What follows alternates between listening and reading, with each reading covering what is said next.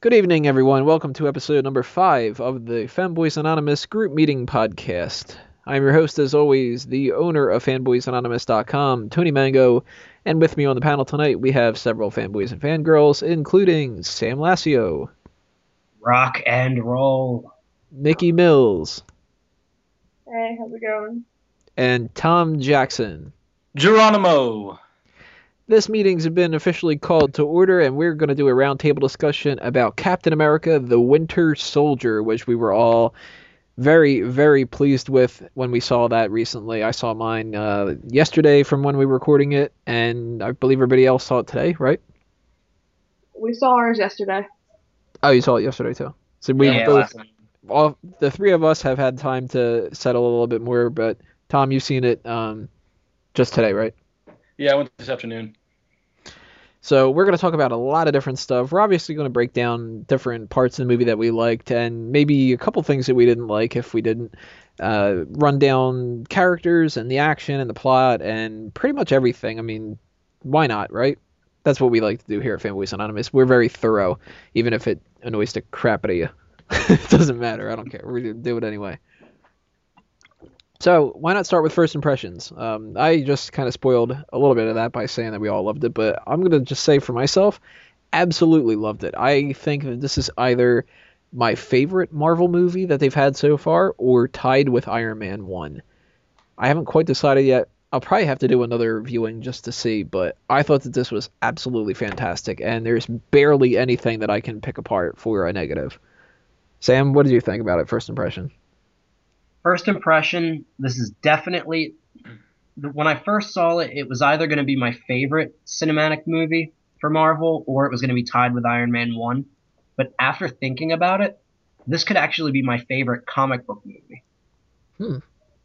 This could actually be like my favorite comic book movie is The Dark Knight, and then Iron Man is right under that. This could actually be on par with The Dark Knight for me. Wow. Nikki, what did you think? First impression.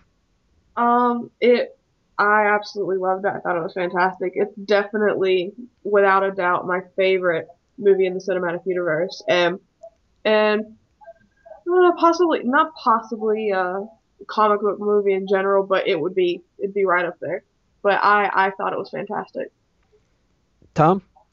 Um, I thought it was a really solid movie. This was one of the first ones I think in a while that's based on really popular recent source material. So I was a little anxious going into it, but walking away, I think it'd be fair to say probably my favorite Marvel cinematic movie as well.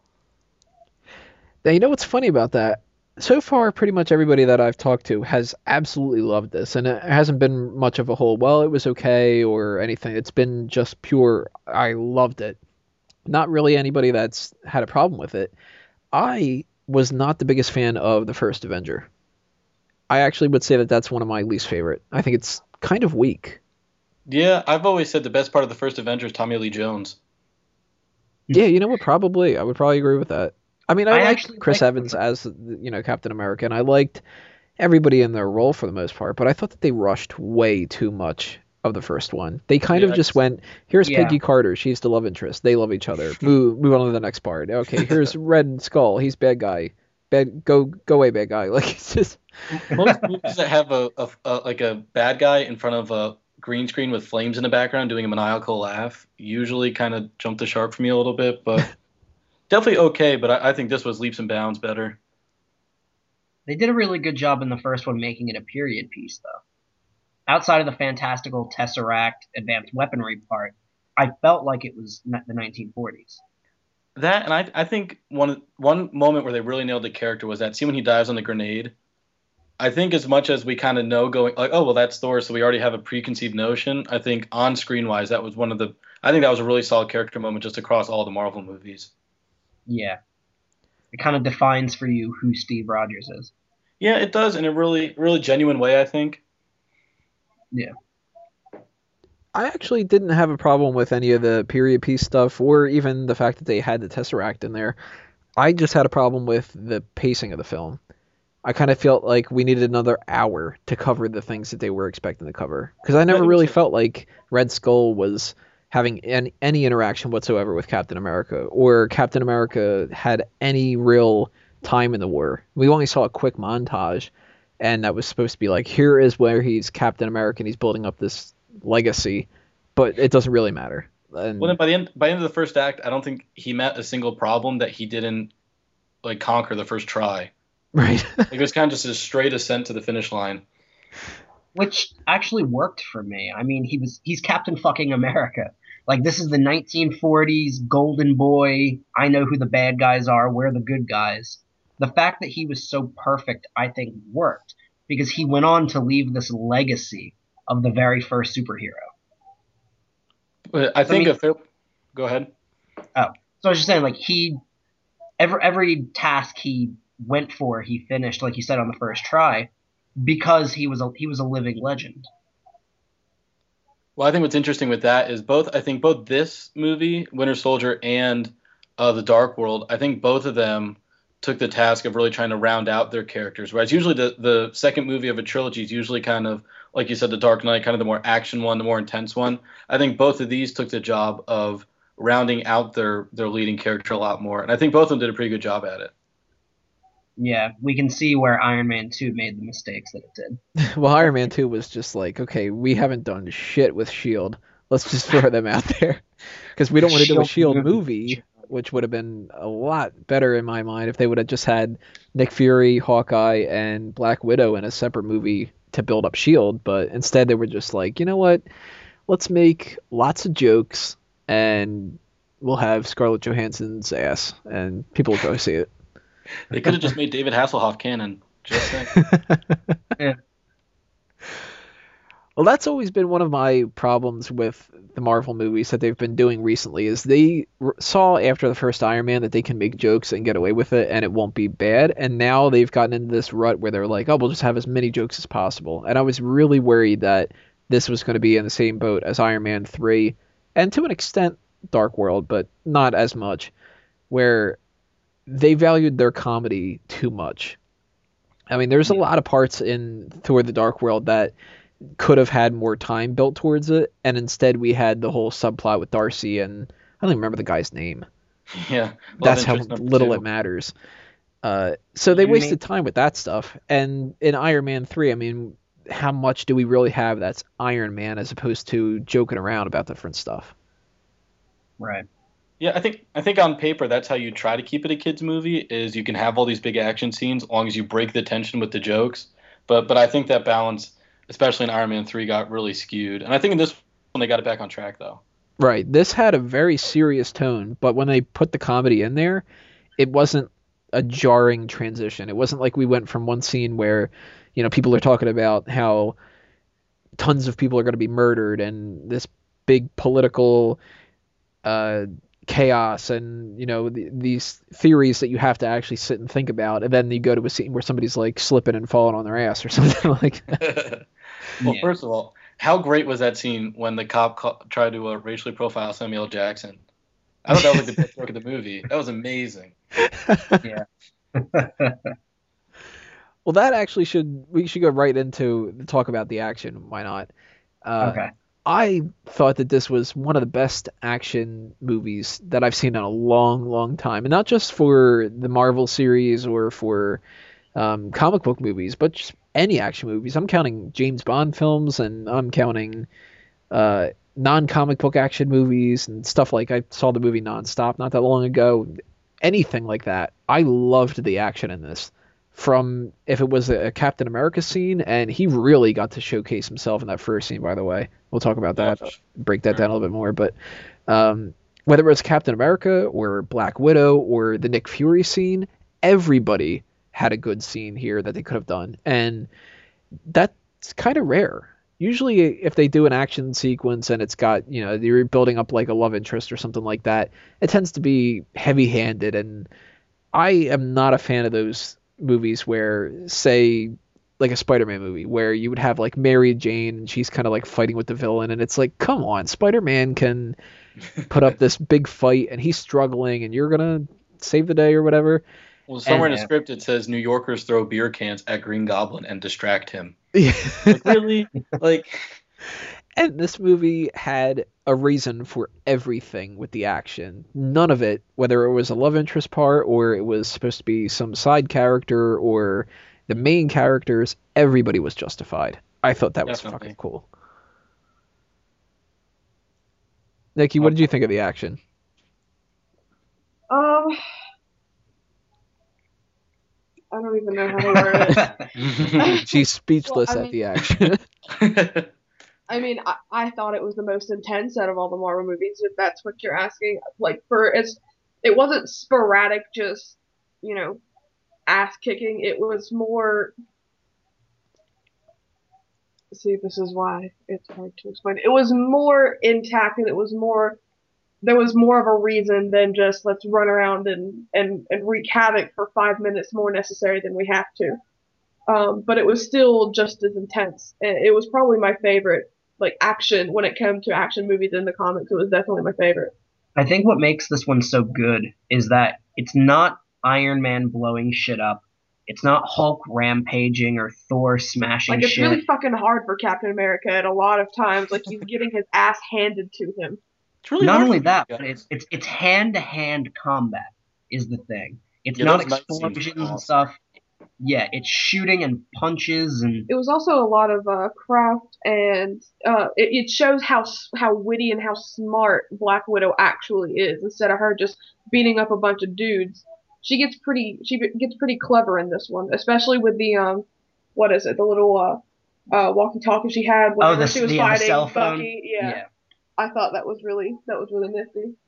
But um, it, it's a lot more wit and it's a lot more challenging for for everybody involved because there are times where uh, I mean most people know the outcome, but there are times where people think, oh my god, you know he's he's getting his ass whipped, you know what's gonna happen, and like right at the end, like the very brink, like everyone knows what's gonna happen, but it keeps you on your toes, like is this the end of Captain America? And uh, it wasn't just him going in and throwing a shield and knocking people out and you know justice America and all that shit. It was it was very it was very equal parts with, with Captain America and you know all the enemies and Bucky and whatnot. It was it was very well rounded. Every scene afterwards, somebody in the crowd's just looking at them. They go like, "Hey, let's hear for Captain America." you know, actually, what I liked is uh, I thought when I first heard it, my initial response was, "Ah, that's cheesy." But then, as like I thought about it, I'm like, you know what? That was fucking badass. When at the very end, he wants to make that guy launch the helicarriers, and he says, "I can't. Captain's orders." yeah. And I'm like, at first I was like, "Oh, that's cheesy," but I'm like, you know what? That's kind of fucking badass. Like, sorry, I think- can't do it. Captain's orders. I think that's where we have to get into though. What makes Captain America different from Thor is that he is that symbol, and that's what he means to people. That you can put a gun in his head, and that that random desk junkie at at Shield could still find the hero within himself and have that big moment.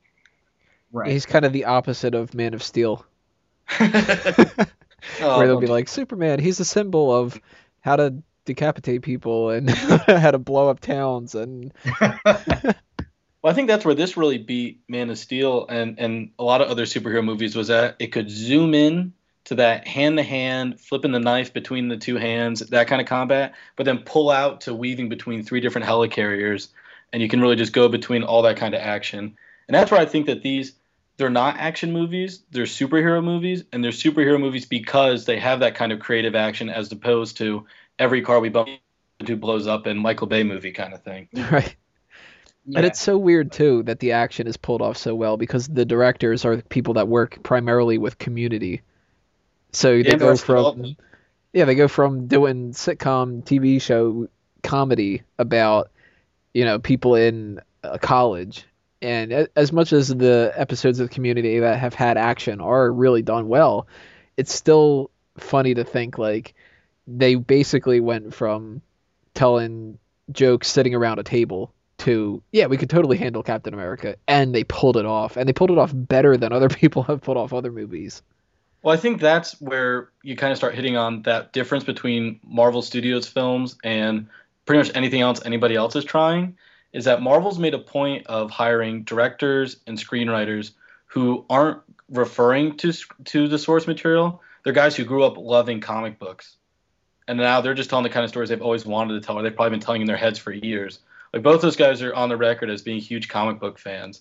I think that's the difference between like a movie like Green Lantern, where the screenwriter and the director didn't really know anything about comics. Like, well, we'll just go read a couple couple issues and we'll, we'll get the gist of it. Like these guys know comics, they know action, they know what we're looking for, and I think that's that's one of the reasons they can pull it off.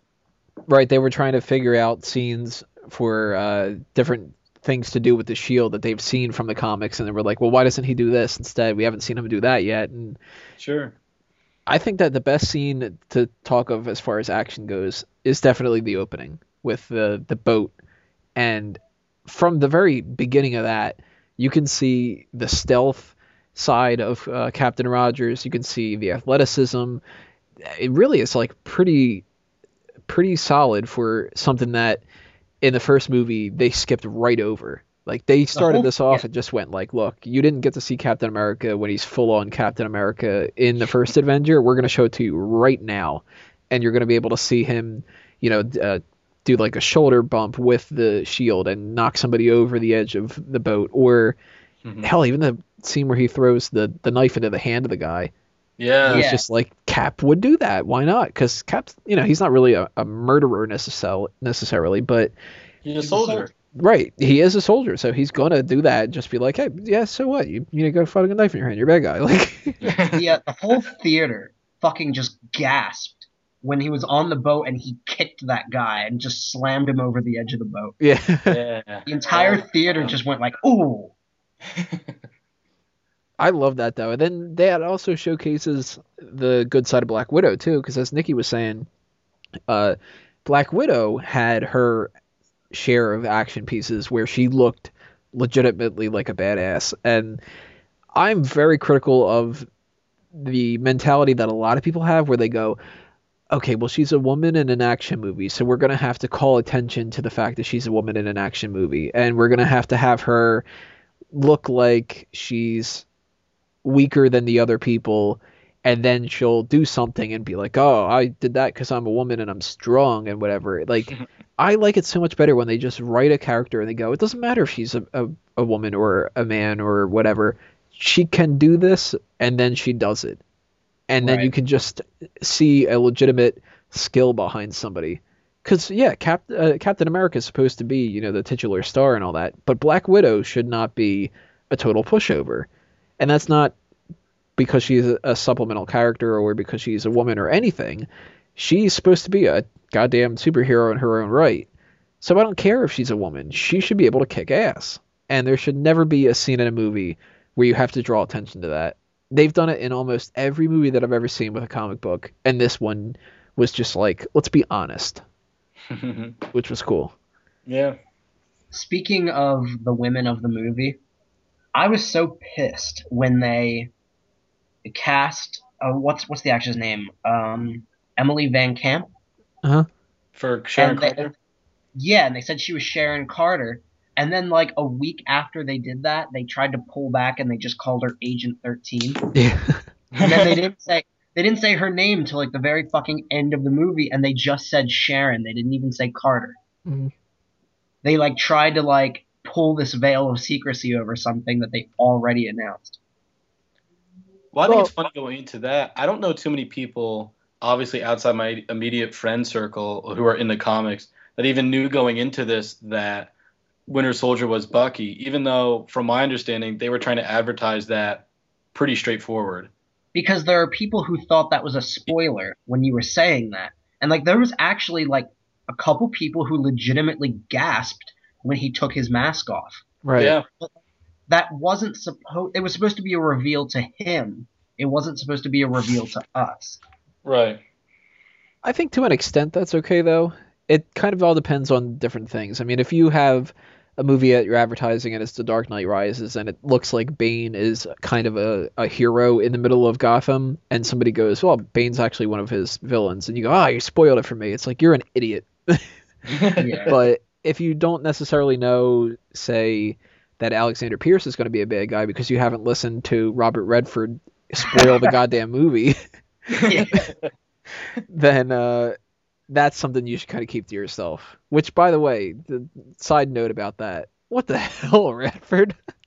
Yeah, really. How Yeah, I was early on did he have to spoil that? It was like, so why'd you do this movie? "Oh, I always wanted to be a villain. All right, there goes.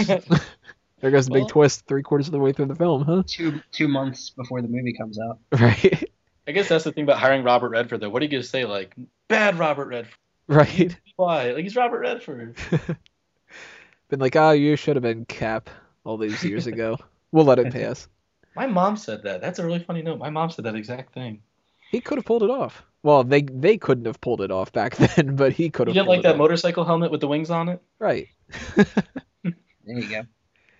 But spoiler wise, I don't know. I mean, uh, I saw it with my girlfriend who follows some stuff when it comes to comics, but she doesn't actually follow the comics. She kind of more so just watches the movies and myself or other people will mention stuff and she'll go, "Oh, okay." Like um she didn't know bringing back up Bane because I used that example before. She didn't know anything about Bane. And when Dark Knight Rises was coming out, she was like, "Why does he have that mask thing on? That's freaky." And I'm like, "Well, he doesn't in the comics. He has a stupid luchador mask, but this is a lot better, isn't it?" like, can you really imagine Rey Mysterio fighting and stuff? Just go back to the 90s and you can see it for yourself. Right. And he wasn't Mexican, so yeah. Yeah. And he was supposed to be like 50 or something i don't know but uh so she when she's watching the movie and bane talks like a, a dying old grandfather and he's got that oh, oh voice she's like he doesn't really sound like that normally does she? But with this movie she had seen the first captain america movie so you know any shot of the winter soldier it was like oh that's bucky right? Because that's the dude who plays bucky. But she wouldn't have known necessarily about what I had thought going through the movie. I was like, oh, well, you know, we'll touch upon this later too. I don't want to spoil too much about it. Well, not spoil anything, but uh, when they do Nick Fury's death, the first thing that came into my mind was, all right, if he's dead, life model decoy. If he's not dead, life model decoy, or this was just uh, some kind of a plan. Yeah. And if they would have done a life model decoy thing, she wouldn't have had any idea whatsoever what that was. So Right. I had asked her after the movie was over, did you think they killed Nick Fury? And she was like, I don't know. I wasn't really thinking about it. I was just watching the rest of the movie. But uh, serious. yeah, just like I'm not trying to think ahead of the movie. I'm just they'll either either they killed him off and I'll know that at the end of the movie, or they do a twist and then I'll go, oh okay. Like she wasn't trying to go, well, in this one comic they brought this up and maybe that's a reference to like bouncing around like we would. That's good though. I mean, she's in the moment instead of being real analytical. Right, exactly. So for the people that haven't had that experience to the comics and watched the cartoons and all that, I don't know about the Bucky Barnes thing. If that would have been a surprise.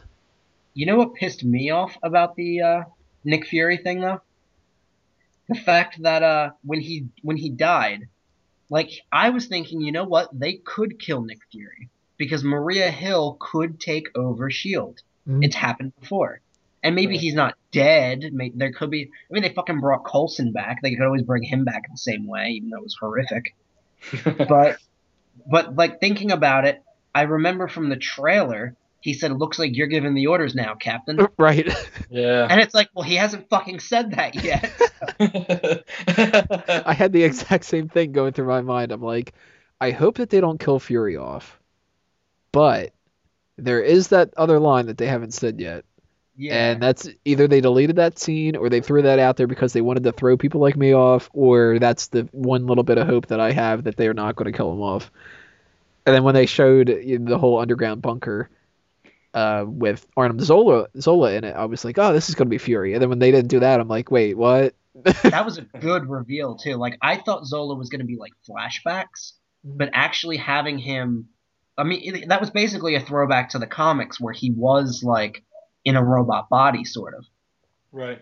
Right. So like I thought that was beautiful that they did that, especially because throughout the entire movie they're talking about a computer program that can predict the future, which is going to set up Ultron.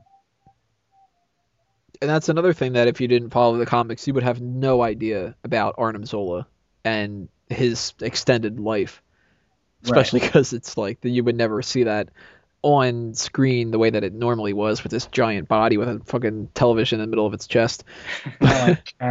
We know all the people who were on board that Johnny Depp movie are like, "Oh, come on, right. that's our whole movie, and you just did it in a scene."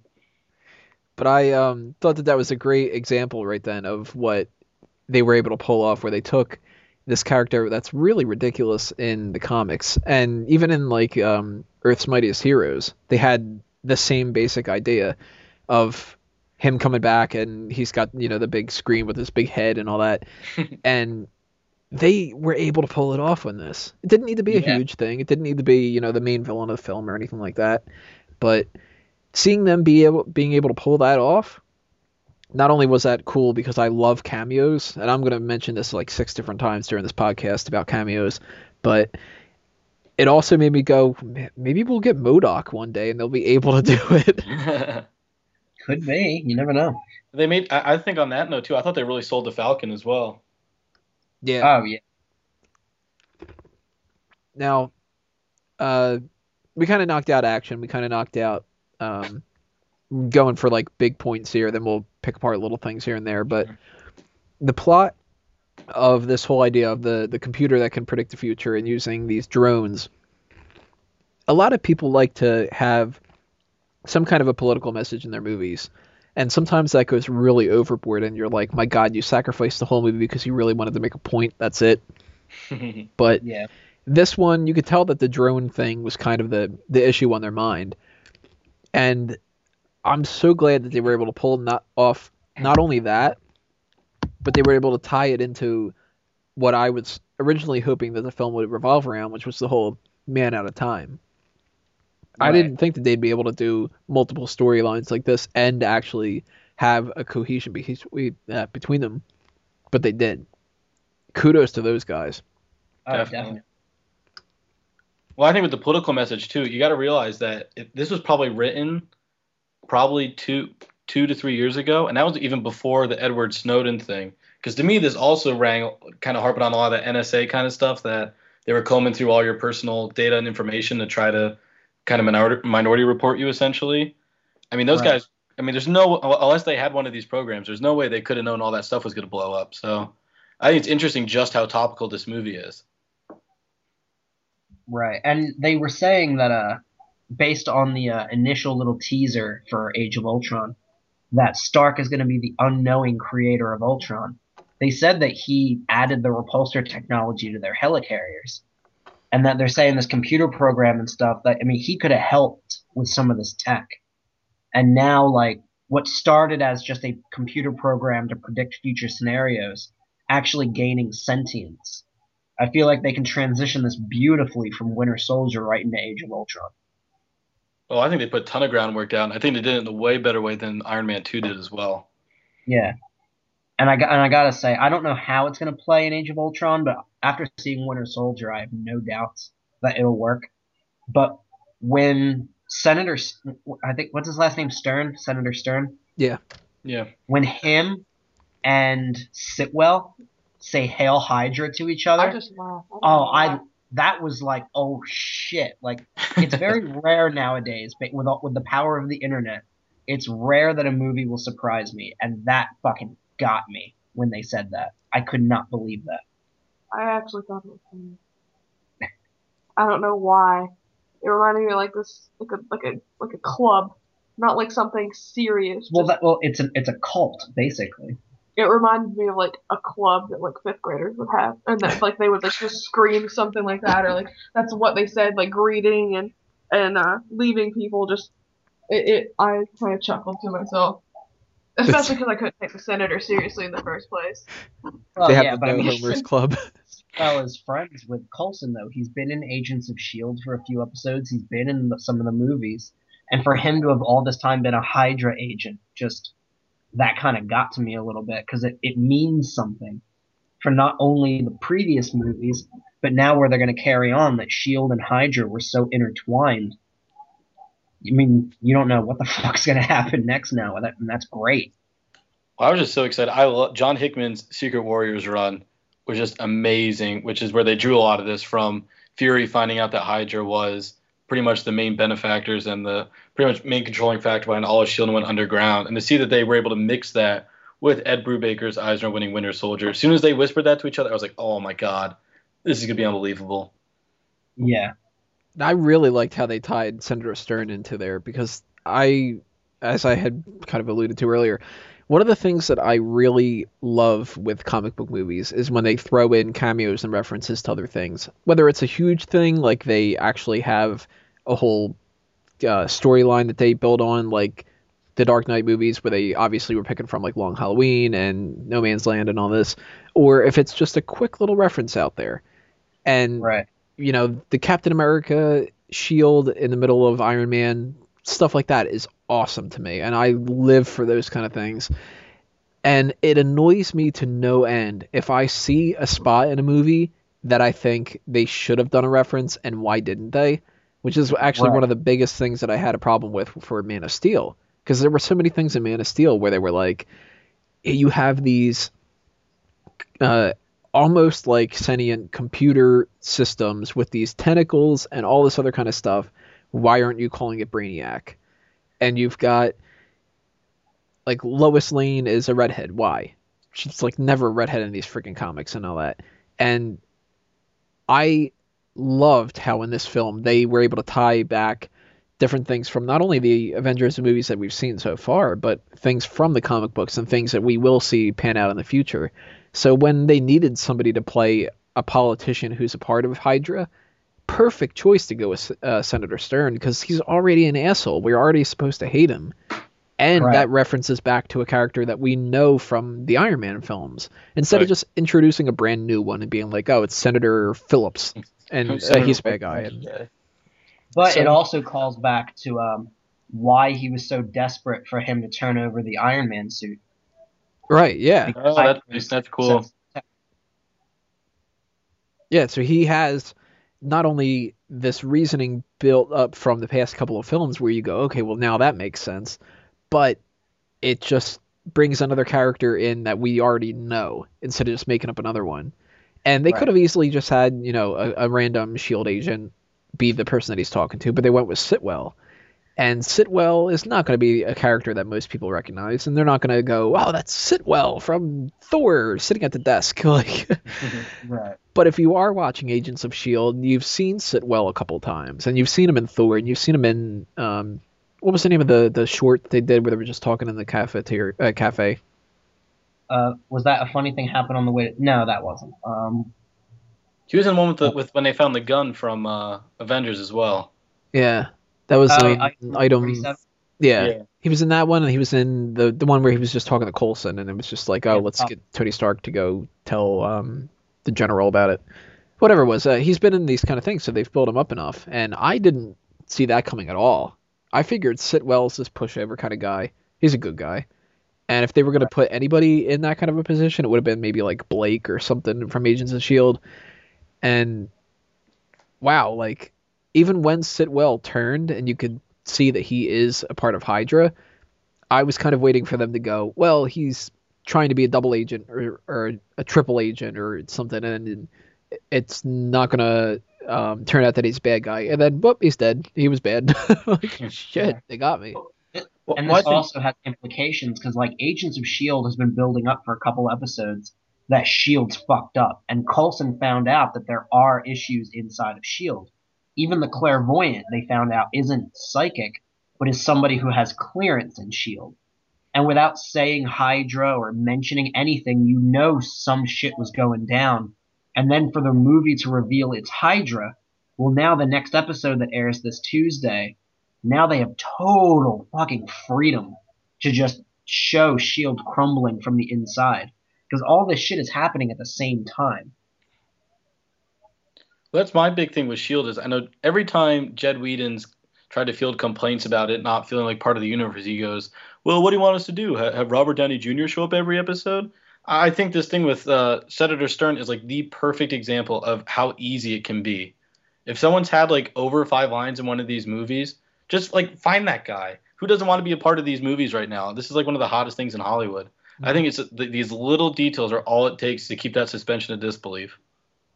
Right, Yeah. and it can't be that hard. I mean, they were able to get Jaimie Alexander to show up on Shield, and now that means Sif is kind of tied into things a little bit more. And when the next Thor movie comes out, the people that have watched Agents of Shield are going to be like, "Oh, that's Sif. We saw her in Agents of Shield. She's awesome." And Right. that character gets a bump up because she's been more important now. And yeah, like Sitwell see- is nobody. Lorelei is actually the sister of the Enchantress. Mhm. So I mean, Thor three, you've got a perfect setup.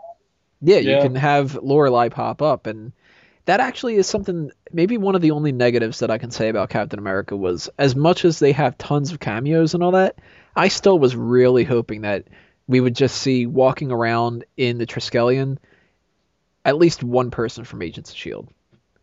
Yeah. Well, the problem is you couldn't based on the previous episode. Right, but at the same time it could have been like maybe this happened you know like a week ago or something like that cuz Someone's picture time on the wall. yeah, time does pass throughout this film instead of just Right. being like you know a, a two day period or something. So it would have been cool if maybe like the scene after Captain America is talking to Nick Fury, and he's um, kind of like leaving after that, and you're seeing a lot of people walk by, and you haven't really established much yet. If just like maybe Skye walks by or something like that. That would be cool. But I, I know that um they did reveal that there's going to be another huge cameo in Agents of Shield before the season ends, and everybody was thinking it was going to be Chris Evans. But I actually looked up on IMDb. I was just looking up stuff like preparing for the podcast, and I saw that Samuel L. Jackson is in two episodes of Agents of Shield, but he was only in episode two, which means that his next one must be one of the coming ones. Hmm. So I don't know if it's going to be him with like the eye patch and as Nick Fury, or if it's going to be him trying to talk to Coulson now that he's going to go underground and go to Europe. Right. So that could be cool to see. Well, let's. And it opens up for what they're going to do with uh, Agents of Shield season two. Right, because now they can now- have Shield all the like crazy, messed up, no uh, organization behind anything. You could have people on the run. You could have whatever they build up in um, Age of Ultron. If they know exactly the route that they're going to go with that, I'm sure they're going to plant the seeds for stuff like that in the future. Yeah, because there's been a lot of things in Agents of Shield that is getting all tied together. And one of the things has been this character known as the clairvoyant. And they're saying that the clairvoyant isn't actually psychic, it's somebody within Shield. But I mean, there's been so many I mean they've got Deathlok in the show. There's been all these other uh, hints. There's hints about Skye being a superhero from the comics. There's a theory that she's Spider Woman. I don't know how. The, I don't really buy that either, and I don't know how the Spider-Man Spider-Woman legality thing works. I don't know if she's too tied in. She's not really associated with Spider-Man all that much, No. but I don't know if Sony would try to just cause issue with that. I don't know. They're like, you killed a spider in that episode. That was actually supposed to be Madame Web, and there's like kind of issue. But yeah, but it gets really interesting because now that all this shit's going down with Shield, Agents of Shield, now you can actually for Age of Ultron, I'd like to see Coulson in that. Mhm. And I mean, like you said, throw in like Melinda May, throw in Agent Ward, Skye, just do like you have all these tools now that you've built up now that Phase Two is coming to an end. And if I had one complaint, I based on what I've seen, I would have switched Guardians of the Galaxy with this movie in their Yeah. placement. Definitely. Because Thor: The Dark World would have played right into this. I mean, you had the Collector at the end of it, and now I feel like it's just it's out of line because now we're set up with all this stuff about Ultron, but now we're not going into Age of Ultron. We're going to Guardians of the Galaxy. Now, if I was going to plan things out, we wouldn't have Guardians of the Galaxy, period. Well, I mean, Yeah. I think it's interesting because it gives you that cosmic element outside of Thor, and it introduces Thanos. And now for Phase Three, when you have Thanos as the enemy of Avengers Three, you can actually have an Avengers Guardians team up, which has happened plenty of times. And Iron Man is now a Guardian of the Galaxy, so you can actually have. I mean, Robert Downey Jr.'s contract ends. Simple fucking thing to just be like, you know what? Tony Stark wants to go with the Guardians. Done. He's out. Well, we're talking about cameos here and little references and all that. Let's uh, bounce around, talk about some different ones. Uh, Sam, you had mentioned something about a necklace. Throw that out there. Yeah, uh, throughout the movie, Black Widow is wearing a necklace. And if you. They've zoomed in on her face numerous times in the movie. And if you look carefully, the necklace is an arrow. And I Now- didn't catch that detail at all. Yeah, I missed it too. Now, Nikki was worried when we were watching it that it meant that Hawkeye and Black Widow have a romantic affair. I always thought of them as being like purely just respecting each other and they're close, but she was worried that they were going to get romantic. Nikki, did you want to talk about that? I mean, I understand the relationship they have in the comics, but the fact that you throw that a necklace in, a necklace that a woman is wearing that typically means something a little more than just a close friendship on typical social terms. And I'm really afraid that they're going to do that because that's just going to take away from a lot. It really is. It's not important for them to be in a relationship together. I Mm-hmm. understand the bond that they have in the comic books, but that's completely on a a uh, a work type relationship. And if they try to make them romantic in any way, I would much rather have her and Steve Rogers Well, in, together. yeah, in most comic books that I've read, at least, I usually see Black Widow and Cap end up together. I'm just afraid that they're gonna end up doing that with with Hawkeye and, and Black Widow, and I really, really don't want that. Yeah. See, I I do want that. Which one? Hawkeye and Black Widow? Yeah, I do want that. I was looking forward to. I reread the whole Ed Brubaker run, which is where the Winter Soldier originated, leading up to this, and they had her play a much bigger role when Bucky's trying to wake himself up after he breaks free of the conditioning. That they'd gone on some missions together before while she was still KGB. So I, I would really like to see if they keep Bucky around. I'd like to see that relationship grow. Hmm. That'd be interesting. I didn't know that. Yeah, it was, it was a lot of really fun stuff. They, they did a mission together before once, and like they kind of just kept missing each other. Because that's why she's so scared of him in the movie. Uh, okay. See, I Uh, if we're gonna and I- have I two people that are on the Avengers team in Age of Ultron hook up, I would much rather see Hawkeye and Black Widow than anybody on the Hulk or the kind of obvious, kind of we don't want to say it, but it always ends up happening of Quicksilver and Scarlet Witch. But that could be much more innocent this time around. Because it's really weird that they ended up casting people who are playing husband and wife, and they end up playing twins, and it ends up being out of all the twins out that are out there in comic books and stuff, the two that seem like they're the most into incest. it's just freaky as hell. Are they confirmed twins in uh, Ultron? Because I know they obviously had to change their whole origin story. Well, yeah, they, they called them twins. Based Oh, did on they the in after, that credit? Based on the after credit scene that I saw, it was my best guess is that they're trying they were using Loki's scepter, and it looks like they were trying to give humans superpowers, but they all kept dying. And so but the only two that survived were these twins. Oh.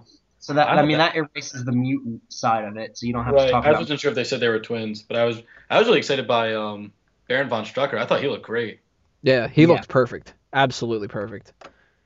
But they did refer to them as twins. They said, um, "What about the survivors?" And he goes, "Oh, the twins." So Uh, yeah. that as soon as they said that, I was like, "Oh, okay, I know where we're going here." well, Um, uncomfortable na- uncomfortable feeling is definitely warranted then. Right. and and it looked like the way that they were adjusting to their powers made total sense. I mean, she was just like mesmerized with like moving objects. But I mean, if you watched Quicksilver, he would like he was zipping around, but while he was stopping, He got really big at one point. yeah, I mean, It was he really that's why it, sh- it threw me off for a second because like he's twitching around and whatnot, but Yeah. he grew to like like almost like not Hulk size, but he was bulking up and shrinking back down, and I'm like, what the? what because the his fuck? body was agitating, and like he stops at one point and his hand He's just just like keeps in the corner, like just gyrating. Yeah. Hmm. Which sounds about right. I mean, if you gained superpowers through artificial means, I mean, your body's going to reject it at first. Especially super speed when you have no time to process it. Right. And I we mean, have all the time. You can do it really fast. I mean, he can think quickly too, can he? Or is it just physical? uh, I know Flash can, but I don't know if they ever put that on for uh, Quicksilver or not. Yeah.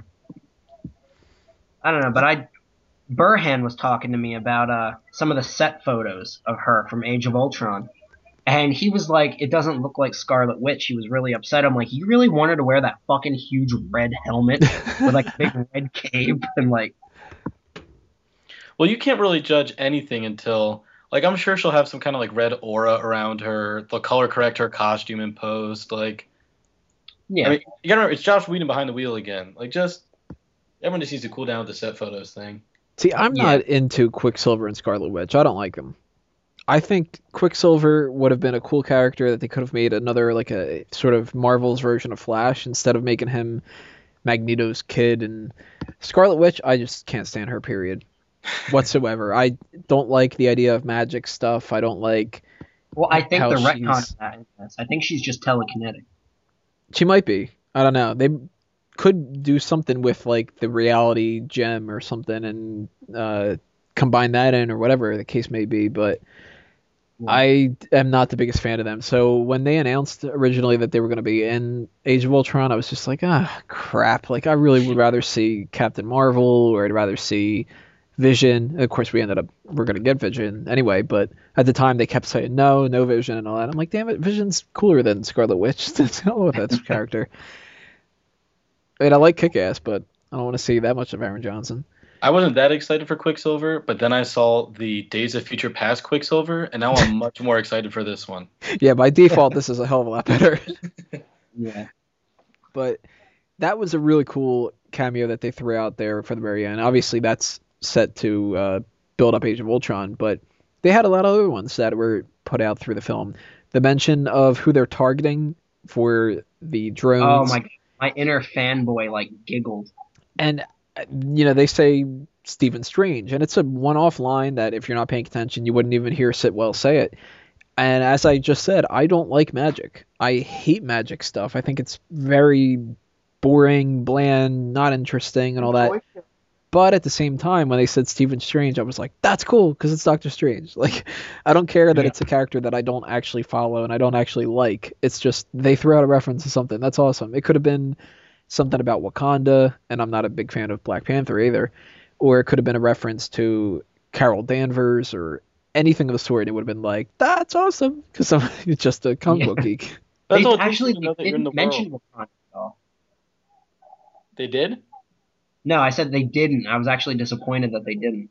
Yeah, because that, that's another one of those things. It's so easy, to, even if you never use it, just to be in like some shield tactical room and it's on the map, because then it's just there. Right.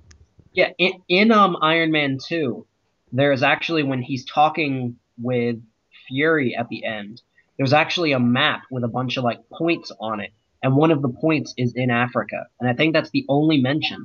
If you um, I don't know where it's mentioned. I don't know if it's a one of the offshoot comics or whatever, but it is stated that the vibranium from Captain America's shield that Howard Stark found it when he was on voyage in Africa. Hmm. So I mean, I'd like to see Black Panther. I think it would be cool, but definitely the fact that they said Stephen Strange. I really hope he's in Phase Three because I know Phase Three is being kicked off with Ant Man, and he Ant Man's only been mentioned once, and it was actually they never even mentioned him by name. You almost wouldn't even know they did it. They mentioned him in Thor. They did when? Um, after Shield takes away all their shit when they're trying to investigate the anomalies going on, they're all they're kind of just uh, Darcy, Selvig, and Jane are all sitting on the roof of the building, and Selvig mentions that he had a colleague who's had a run-in with Shield in the past. Yeah, but then And he says he's a pioneer in gamma radiation. You sure? I didn't think they said that part. Yeah, that was the thing. It was originally going to be a, a reference to Ant Man, and then they went with Hulk instead. Oh, really? I don't remember that. All right, Yeah. fuck me then. Which I'm glad they put that little Hulk thing in this with um with whatever sleeping drought Fury took, not to get too into the movie plot, but ever since that whole Edward Norton debacle, I'm kind of sad that Hulk just got thrown away. Kind of in the he's like that thing we're embarrassed about in the corner, and we'll pull him mm-hmm. out when we're ready for him. Right, I'm really upset about that. And they said that Banner is going to have a love interest in Age of Ultron. I really, really just fingers crossing and hoping that they will have Betty in Age of Ultron, even if it's for fucking five minutes. And they have to like drag her away real quick because he's rampaging or something. I hope she's in it. It'll be Black Widow.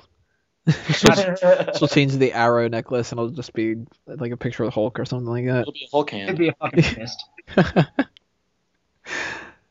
So they threw out Stephen Strange. They had one of the things that I was like immediately when they announced this, I was ready to start clapping and just go, "These guys know what they're doing." The opening fight sequence. You need somebody for Captain America to fight. Who do you have? Batroc the Leaper.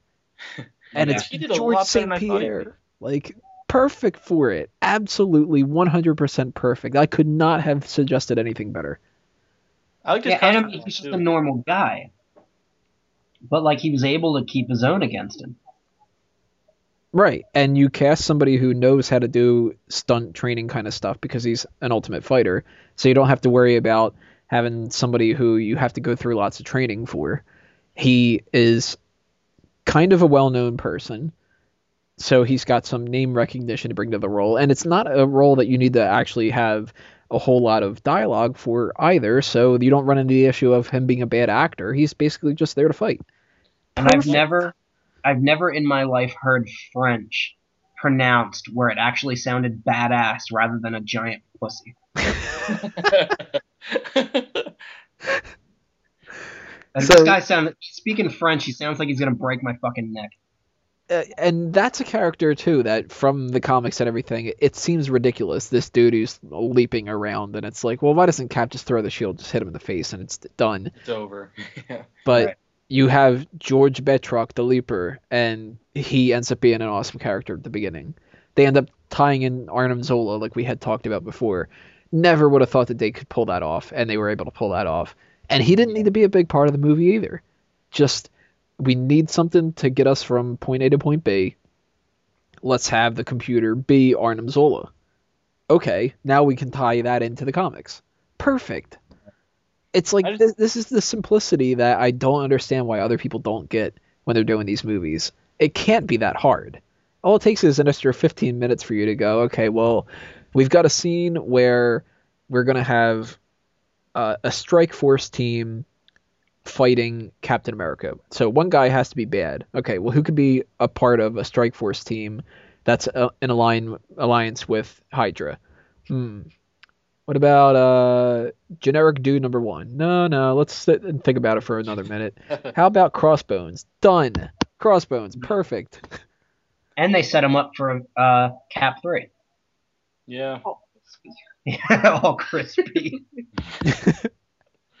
I mean, that can explain why he wears the mask. I mean, that's perfect. I think these big distinctions, though, are what separates Marvel's success with the hard time DC's having. I mean, you look at their last two, their last two franchises are named after two of the biggest fictional characters ever created, and they're not even brave enough to just call them Batman and Superman. No, no, he's badass because he's the Man of Steel. Like Marvel just owns it. Yeah, he's Batroc the Leaper because he does his crazy fucking double backflip and can stick up with Cap. And yeah, he wears a purple shirt because not everyone has to wear black leather if they want to be a crime fighter. Right. Like I think there's a point where even as you can ground these movies as much as you want, but the bottom line is you're telling a story about a guy who was frozen and woke up. Like there's there's a level of the absurd in it. So I think if you embrace it, and you try to work within that confine, you can do really cool things, which is what I think Marvel's been doing.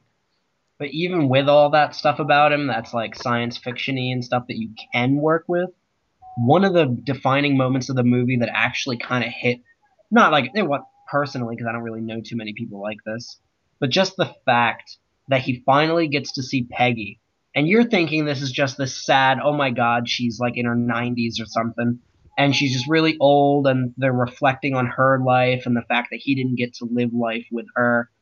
But then she fucking forgets him, and you realize she has oh, dementia. I wanted to bawl. That was just heartbreaking. This That, also whenever Bucky starts to realize, starts to try to remember like who he actually is. He says he remembers Captain America.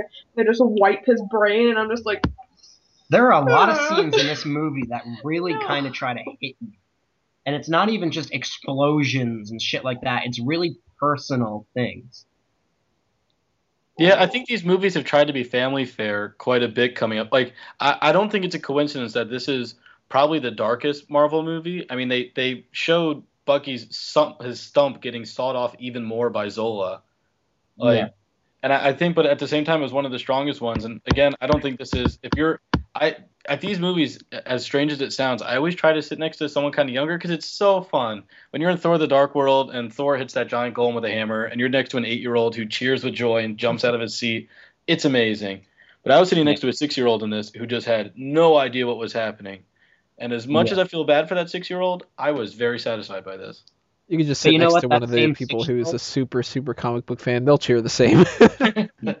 But like that six year old is gonna grow up and like ten years from now he's gonna pop in his Blu ray of Captain America the Winter Soldier and he's gonna look back on like, wow, I didn't realize that when I watched that the first time. He's Yeah, gonna we'll- pull what we do, where we watch like Rocko's Modern Life or Ghostbusters or something, and we're like, "That's a dick joke? What? Like, I don't remember this. Why did I Why laugh at this fuck when Mom I was a let kid?" watch this? Well, I was even just talking to one of my friends about if you go back and watch X Men, the first one, the whole like crazy plot with the senator turning into like a jellyfish and stuff like that. Like, I think these movies will age much better. Mhm. Speaking of, like, I think this in five five to ten years will still be a solid movie.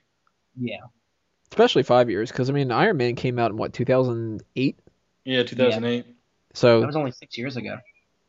that's still quite a bit of time, though. I mean, when Yeah. you try to rush these movies and you try to do two a year, three a year, whatever the case may be, that's a lot of time that's passed by. And we've gone from not having anybody other than like the mainstream characters pop up in movies and be successful to being able to do a Guardians of the Galaxy movie. And that might not do as well as they're hoping, but the fact that they're you even able to doesn't do even it is matter. crazy.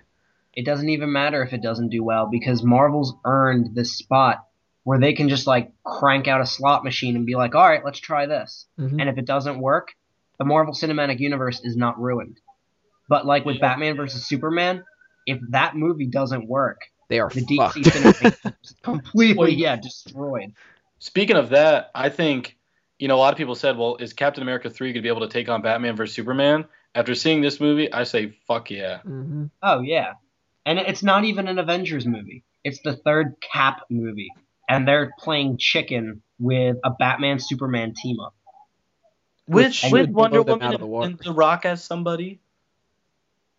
Um, it's got Wonder Woman. I don't know if it, well, The Rock is teasing that he's going to be something, but I don't know what. I mean, there's theories he's going to be John Stewart. Theories he'll be the Martian Manhunter, but I've got no clue. He'll be Wonder Woman.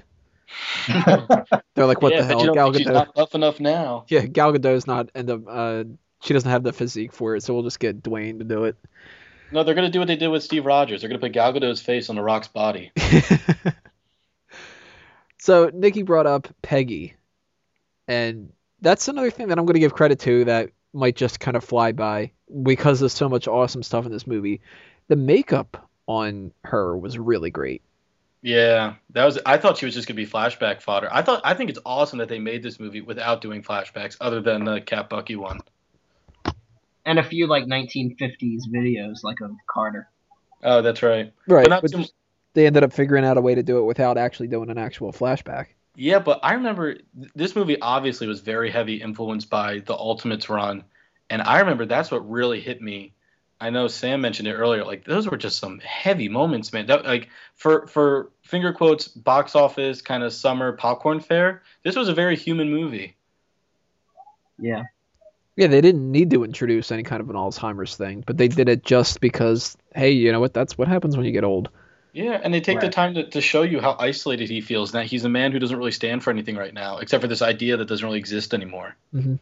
And the fact that uh, Black Widow joked that he's from this Smithsonian. Smithsonian co- fuck, I can't even pronounce the place. The Smithsonian. And he Yeah. a fossil. That little joke. But then he actually goes to the museum and there's a Captain America and the Howling Commandos exhibit. And it's like they've got all. Are you still laughing at me because of the? That was a funny scene. Yeah, that the humor in that is honest, and it's not just slapstick for the hell of it. It's not let's have somebody slip and fall on their ass like I mentioned earlier. It's let's make a joke that is witty and clever, and you're gonna laugh at it. And everybody did in the theater that I was watching it in. Everybody thought that that was a great line, and it's a smart line, and it doesn't make it seem like it's silly just for the sake of throwing in a joke. Right. And it ties back into it later on. I mean, it's you can't get any better than that. Yeah. Well, I think that's to have Bucky start figuring out who he is based on the shrine that's dedicated to himself. I think that's a great plot mechanic. Yeah. so they introduce Peggy, they talk about the Alzheimer's and all that, and thankfully they didn't kill her off because they could introduce her again in some kind of capacity in the third film. Maybe she does die in the third film, and that's kind of an emotional um, weight that Steve has to drop or something. Or he Uh, sees Sharon at the funeral and realizes they're related. Right. They were never really saying that Sharon is Sharon Carter, but anybody who has followed the source material knows that it's Sharon Carter. And they would have Right. known ahead of time anyway because they spoiled it. I'm surprised they didn't just give it to Robert Yeah. Redford to talk about. Redford's like, yeah, Sharon Carter. Yeah, you know, this scene and this scene and this scene. Speaking of the source material, the one thing, so I try to stay pretty grounded with a lot of these things, and I was curious going into this to see Bucky and the Winter Soldier and Crossbones, well, not Crossbones yet, but to see if they could ever be considering Death of Captain America. Did you notice that Sharon Carter always used a single gun that was really weird looking? No, I didn't notice that. I, I made a point, again, I just reread this stuff, not to spoil the comic, because it's really a great read. Ed Brubaker, The Death of Captain America. But um, every time she used a gun, it wasn't a stock handgun. It didn't look anything like what any of the other Shield agents used. Now that could just be because it was, you know, they're trying to start hinting that she's kind of like a super person, like Black Widow has her special little gauntlets and pistols. But if they do Death of Captain America plotline, that gun becomes really important. So I think it's interesting, like, because I know that scene when they had kind of the uh, Mexican standoff, they made a point of showing that when she dives for a gun, she picks up that weird one again. Hmm. Yeah. So I'm glad that they. I, I'm glad to see that they. I, I was really hoping we because when she made that line that like you don't want to see my dirty scrubs, I was like, oh, that's because it's that classic white jumpsuit. So I was a little sad we didn't get to see her in full costume yet, but I'm guessing it's just because they're saving it for the third one. Right. And I mean, Sebastian Stan is signed on for nine films. That doesn't it doesn't guarantee he'll be in nine films, but if they want to, he can. Well, But I plus mean- Avengers counts. Yeah. And if they um obviously he's going to be in the third one. I don't think he's going to be in Age of Ultron at all. But I, I don't know. I, I haven't heard if he's going to be or not. I, I guess I can't say. Who's that? When are you talking about uh, Sebastian Shaw? Yeah. Yeah, you know, I think that's the interesting thing about, you know, because people kind of talk about is this superhero thing a trend or is this a new genre? You know, two of the, well, all three of the leading people really, Cap, Thor, and Iron Man, are all roles that are so easy to have someone else fill. Right. If you want to kill Thor, you can do the Donald Blake story, and then Thor looks different when Donald Blake finally turns into Thor. You have Cappy, you have uh, Cappy, Bucky right there to be Bucky Cap. You put somebody else in Iron Man armor. That's why I, th- I think these movies are really pretty much set. Like I could see these guys at least starting another trilogy. You Yeah, know what I, could- would like to see them do instead? I instead of having somebody else be Thor, somebody else be you know I don't want to see like Beta Ray Bill and um, Bucky or something.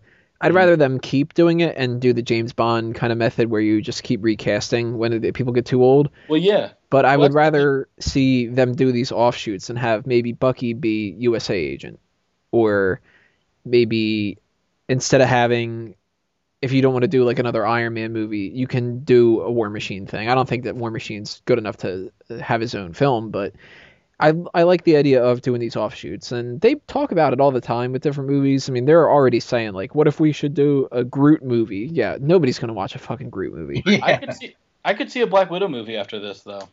I could I- see them pulling that off only if they introduce a lot of other Shield people too. Like it'd have to be like a Hawkeye and Black Widow movie, That and then they would hook up, and Nikki would be like, "No." And even then, You'd though, to do an where where would it be? Like they've already got Phase Three set. You'd have to do. Sorry, you'd have to do Phase Four, and then by that point, it's like we've got all these other characters. I mean, they have literally countless characters that they can pull and revamp and redo. I, I just don't see them wasting their time on a movie that might do okay when they can pull Captain Marvel out and try to revamp that. Because I mean, they've already introduced. Hmm? I think Captain Marvel would be my number one that I'd want to see right now. If someone's gonna get Yeah. the franchise. Either Marvel or uh, Carol. Either one, I'd be fine with. Agreed. You know what I mean? Because they DC. introduced in Agents of Shield, they already showed this blue alien, and when Sif in one of the episodes was talking with Coulson and was naming aliens that are blue, she mentioned the Kree. Mm-hmm. Oh really? That's cool. they Yeah. almost basically confirmed that it was a Kree too. There's a little marking on the Kree. Well, I'm already calling it Kree on the the blue alien, and it apparently is the same marking on Ronan the Accuser in Guardians of the Galaxy. Yeah, Oh, look at that. So that's one of those little things that only comic book fans will go through the effort of figuring out. right. Because you never see anybody that's like, oh, they're go- they might do another Lethal Weapon movie. Let's try to figure this crap out. Like it's the same And they already and yeah, and Skye was already in 084. She was there was already something special about her. So Hmm. now that she's got this Kree blood in her, it could she could be Miss Marvel. I mean, I don't know if she's got the acting chops to hold an entire movie, Nah, I wouldn't say so. but if they wanted to do Guardians of the Galaxy 2, go, go cast her. Like make her Miss Marvel. I wouldn't care. But I think that they shouldn't rule out the idea of just keeping Steve Rogers as Captain America, and if Chris Evans gets to the point where he doesn't want to do it anymore, put a new actor in there. I mean, Yeah. There's always other people that can play the characters. We've had six different James Bonds, and only a couple of them have sucked, like uh, Lazenby. but I could see other people playing these characters too, and you can do the same thing as what we've seen in other Marvel movies, where they recast War Machine and they just kept the whole rest of the cast going. You don't need to replace everybody to go through that. So you can keep Sebastian Stan as Bucky Barnes, and if Chris Evans isn't going along, then you've got Mike Vogel or something like that that you can throw in there. Yeah, or make him Captain America in like Captain America 4 or something. But then like you thought Steve Rogers was dead, but then he comes back or something like Comes back as Nomad. that. Well, I'm waiting for the ultimate. My ultimate post-credit sequence is in one of the Avengers movies. We see, or just any movie, you see somebody die, and the post-credit sequence is they unzip the body bag and they're a Skrull. That just- is something that I've been hoping that they would do ever since they had Coulson. I don't think they can do that though, can they? On Coulson, or, d- or do you mean they don't have the rights to the Skrull? I don't think they have the rights to the Skrulls. Don't they belong to Fantastic Four? It's one of those weird things like with Quicksilver and Scarlet Witch. They can't use the Super-Skrull, but they can use the Skrulls. I heard they were going to use the Skrulls, but then they couldn't, and that's why they ca- that's why they used the Chitauri in Avengers. Uh, I think they just used that because they were like, you know what, this is a blank template. Well, that's what it was, and that's what they were called in the uh, Ultimate Universe as well.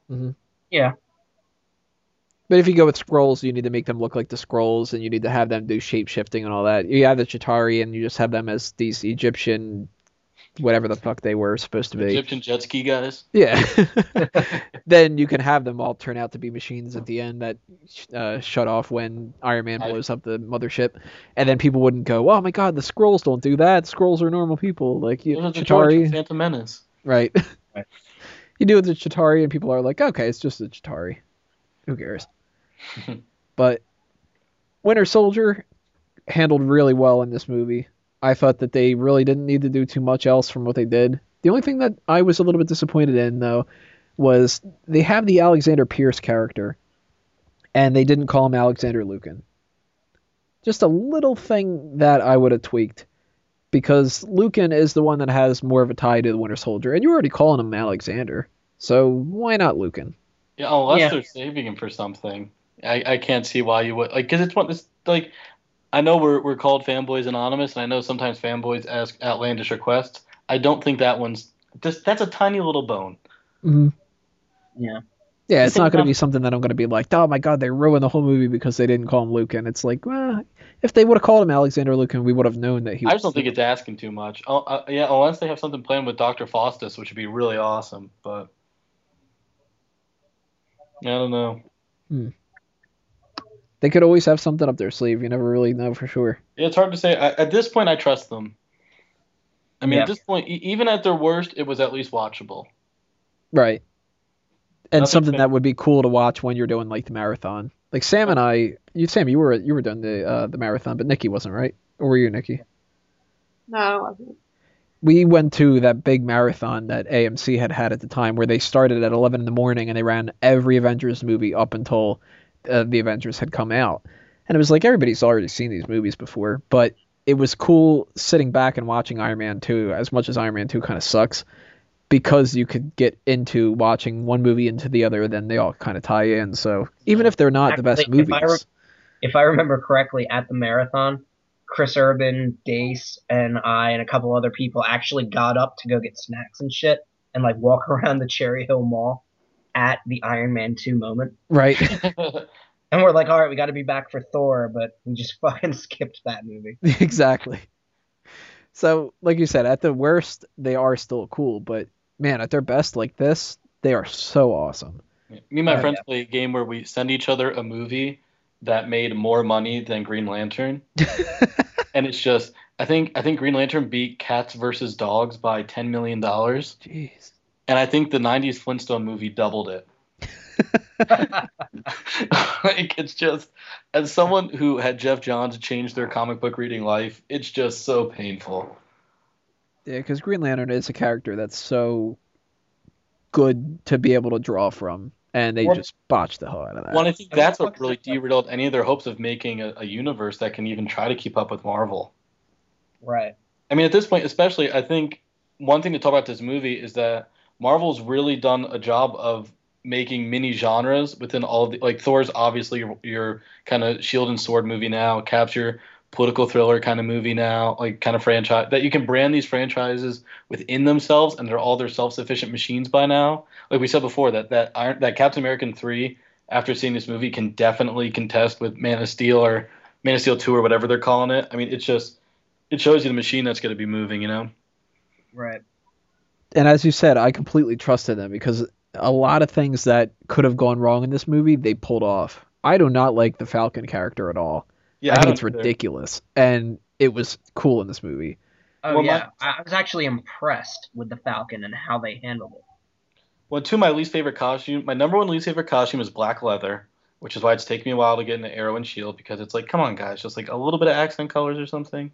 And then the other one is t-shirt and camouflage pants. So as soon as I like, it's a superhero movie. Like, there's a point where they can wear not a ton of spandex, but like have them have costumes because they're already superheroes. But I thought Falcon was a lot of fun. And I, I- again, I think I thought everything in this movie was really dynamic. I mean, the way that his, his wings popped out, came in, that the guns kind of came out through the sleeves, kind of Lara Croft style. Yeah, and I wouldn't mind in Captain America three if like after Age of Ultron, Stark makes him a new one and make it red and white. I mean, why Yeah. not? I mean, Right. Anthony Mackie already wants to have the spandex and stuff. He was upset that he was kind of like GI Joe almost with wings. Yeah. So I mean, give him color. Let him be the Falcon. And I, there was nothing wrong with him. I had no complaints for Sam Wilson. No complaints with the Falcon. He was a good character. I'd like to see him again. I thought he was great because I, I don't love the uh, the War Machine role w- from either people who've played him, but I thought Anthony Mackie really because you're standing up against people who've been in what five Marvel movies at this point, two people who are all A-listers, and I, I thought he was excellent. Yeah, he didn't seem too out of place, did he? Even when he was sitting in a big room with Black Widow, Captain America, Maria Hill, and Nick Fury, and it was like, who the fuck is this guy? And he's just kind of like, oh, Sam. And you're like, okay, cool. Like, Yeah. there there wasn't that awkward. Oh, that's the extra character that we're throwing into this movie. Yeah, but you, you even kind of said at the beginning, Anthony, that it's kind of that Chekhov's gun rule. There's nothing in this movie that's extra or irrelevant, or everything has its moment, everything has its place, and it's all really satisfying at the end. Right. There's not an introduction of the Falcon because they were like, we need to have the Falcon because we want to have the Falcon. It was, we need to have the Falcon because, holy crap, why wouldn't we have the Falcon? He can fill this role and that role and that role and that role, and that makes perfect sense. And there's nobody better to fit in that spot than Falcon because of his connection with Captain America throughout the comics. Like, we're not throwing in somebody like, uh, say, I'm trying to think off the top of my head somebody else they would have put there. Somebody that bad. I can't even think of anybody else because I'm thinking of how good Falcon would end, would have ended up working. Yeah. Right. He's just and I such mean, the the whole obvious movie, Chris Evans even said in interviews, like, Cap reaches a point where he can't trust anybody. So sometimes, like, what you have to do is trust a stranger. And, like, he already established himself with Sam Wilson, and they were friends. Not, well, not friends in the past, but, like, they got friendly with each other. They sort of, like, and that was the opening sequence of the movie. Mhm. You get to see them kind of have this little back and forth, and then you don't see him again. But then you have this little run in where he's questioning himself, and he can relate. Like, of all the people who could relate to Captain America, you've got an ex-military guy who's trying to readjust to life. So like, I couldn't think of anybody better to fill those shoes. And Yeah, the I- difference between this movie and the first Avenger is that first movie they basically just go, "This is Peggy Carter and she's the love interest," and we don't need to show you. We, we'll just tell you. And this movie, it starts off and it's like, okay, we're gonna have Sam Wilson and Steve Rogers meet, but there's this underlying foundation of uh, support and respect, and that's gonna be the reason why they are friends. Because immediately, right off the bat, Sam's like, you're Captain America. You're the fucking man. And Cap is like, hey, you used to be a soldier, and here's the background from you, and I respect that. So now they they respect each other from something instead of just because we had introduced the character. We're right. both buff men. Right. I would have been happy with a Predator handshake though. Didn't didn't they do some kind of weird? No, they. You know what? I might be thinking of something else. No, but I think the one cool thing about this movie was every B story really complemented the A story. Like the Winter Soldier was the perfect opposite of Captain America in this. He was literally the soldier who was fighting for nothing, for no purpose, yeah. for no reason, with no attachment to anybody. And then so Rogers could reflect that off himself. And like you said, Anthony Mackie, Sam Wilson's that soldier who's just coming back, just trying to find his way. So all those B stories really just went back into Captain America's A story.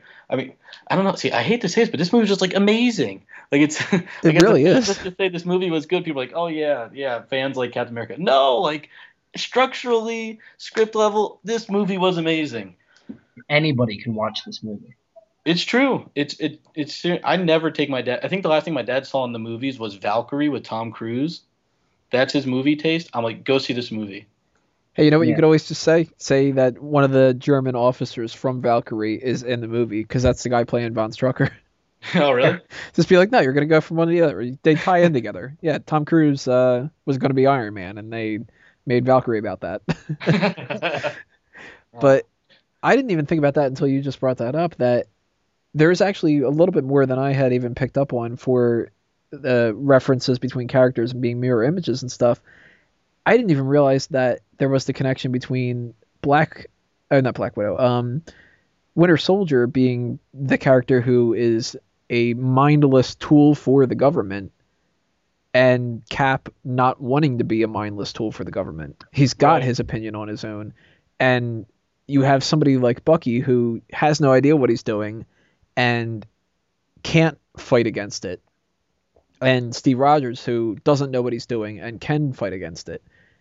And right. everybody really they they must have balanced this out on a huge whiteboard when they were writing this and just said like look these are the the central plots. Let's have this. Let's have that. If they didn't their subconsciouses are geniuses because they pulled it off.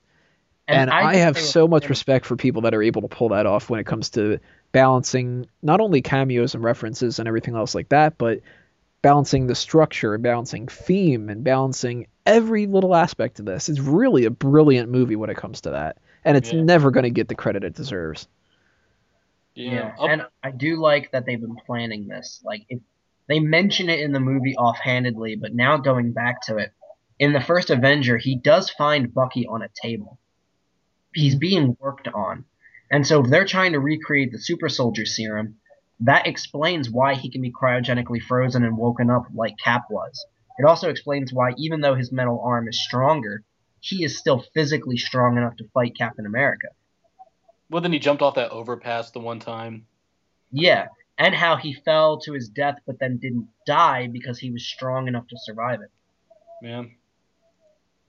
Yeah, and if they would have just had him get killed off in the first Avenger, and you know you see him get uh, shot or something like that, which wouldn't follow really with the comics anyway, but if they would have done that and it would just been like, oh, he's dead, then there wouldn't have been as much to build up on. So Marvel's really putting in the groundwork, and that's so freaking awesome. yeah, yeah, it's just reaping the benefits at this point. Right. So we talked about Black Widow, Sam Wilson, and all that. We touched upon uh, Fury's death which I don't really know if there's anything else that we need to talk about with that. Just done really well. And you know what I do want to talk about with Fury? Go for it. Whenever it. you get into movies like this, you can tell they kind of have their couple big moments that they plan out. Like Iron Man three, one of the first things they went for was that big barrel of monkeys sequence, right? That was kind of one of the big crown jewels of the movie. I thought that scene with uh, Nick Fury trapped in his car, like under siege in his car, was amazing. I almost yeah. liked it better than the boat scene. I thought that scene was like so suspenseful. Finally gave Nick Fury like that that scene where we really get to see him handle himself, like as in the Avengers, whereas he like sneakily grabbed his briefcase and then drove away. Like I thought that whole, I thought that whole scene was just so like just so with the battering ram like that. Oh. Yeah, And I mean, I I turned to Nikki in the theater when I saw this. I don't know if you guys have watched the show or know of the show, or if anybody's listening to this, look it up. If I'm wrong, I'm wrong. But if not, the AI in his car, isn't that the fucking narrator for Ancient Aliens? was it? I Yeah. think it was. That would be fu- fucking fan- uh, fantastic if it was, and he could have said the same lines from the Ancient Aliens show. Like turn turn left at the red light ahead, just like the ancient people who worshipped aliens centuries ago. It's a much more profound battering ram. well, if they were going to do that, they were going to bring somebody from Ancient Aliens to do any kind of a voiceover. They should have gotten David Childress. So he could have been like, Fury been like, what, you know, what's happening? And it could have been like, it's some kind of a trap. Isn't he dead though? no, that, that was another guy. Oh, okay. They still have many seasons probably left of some kind of Oh, that guy. Yeah, Yeah. yeah. that or Giorgio. But I actually thought that the AI throughout the movie was Jarvis. It was when they were in one. It, it changed voices because when they were in one of the rooms, I think it was when Nick Fury was in that like little corner office of his and he made all the windows tint. I think it was Jarvis then. It definitely sounded like Paul Bettany. Or Yeah. if they couldn't get Paul was Bettany, they got somebody who sounded like him. I got it on IMDb. He was the Fury car narrator in The Winter Soldier. That's fucking awesome. What Paul Bettany was? Or the, no, no, the guy from Ancient Aliens. it was that guy. Yeah, what an odd person to pull out too. yeah, because he also did an episode of China, Illinois. I don't even know what that is. like he's got such a distinct voice. that sounds like a made up show. China, Illinois. Yeah, what is what on earth is China, Not Illinois? on Adult Swim. Uh, that's why I don't watch Adult Swim. Uh, yeah, that's. I watched Adult Swim after one in the morning when I was like 11, and I don't really, to this day, I don't understand what I saw, and since then I haven't made that mistake. I'm still stuck on Young Adult Swim. I haven't grown up. But speaking of little things that they throw out there, I mean, I didn't have a clue that that was the case, and I watch Ancient Aliens as much as I kind of don't want to admit it. but there were two other cameos that, actually three other cameos that I thought were pretty funny. One of the Russos, and I don't remember which one it is, so I apologize if that dude's listening, um, was the doctor working with Fury No, really? He was one of them, and I, I don't remember which Russo. I wish I could remember so I could just say the name, but uh, there was also DC Pierson was in the Apple Store. He is somebody who was one of the three core members of Derrick Comedy on YouTube. It was him, uh, I can't remember the Dominic, whatever his name is, and Donald Glover were the three members of Derrick Comedy, comedy, and Donald Glover was Troy on Community. DC Pierson's been on a couple episodes as like a background student and everything, so I'm sure that that was the connection there, that they had the Community thing, and Danny Pudi, who is Abed on Community, was some random crew worker for Shield. Well, he was the one that let him in on the route when they when Cap first big the big end sequence when Cap stormed the Triskelion Mhm. and the guy opened the door and he just looked at him and said move. Right. That was him. Yeah. So that was nice seeing that because it was just like, ah, it's Danny Pudi. That's cool. Yeah, it's cool they have their people. Right. So we talked a little bit about Nick Fury's death. Was there anything else that you guys wanted to throw out about that? I thought that that was handled really well. And even though we kind of saw a spoiler in the trailers where he said, "Looks like you're giving the orders, Cap," and we kind of knew he hasn't said that line yet, so he's got to, and he'll probably be Yeah. alive. Mhm. Without that, it still was handled well because I had gotten to the point in the movie where I thought that they were going to reveal that, and then it ended up being the Arnim Zola reveal. And then I started thinking, you know what? Maybe he isn't going to be coming back. Maybe they cut that scene out of the movie, and he was supposed to be saying that in um, Steve Rogers' apartment or something, and I just am remembering it wrong or whatever. I thought that was really well done. There is one thing that when we were before we were recording this that I think it was Sam had mentioned that I thought was really odd though, and that is when Nick Fury is burning all of his stuff. Why does he burn the eye patch? Yeah. like they're gonna trace that or something and be like, eye patch. This must mean that Nick Fury's in Argentina. Like, He wants to have The one of only his thing big that I- dramatic cathartic moments that you can only have when you burn a, a personal possession. The only thing that I could figure that why he did that is remember uh, Zola was able to do facial recognition. Uh, that's true.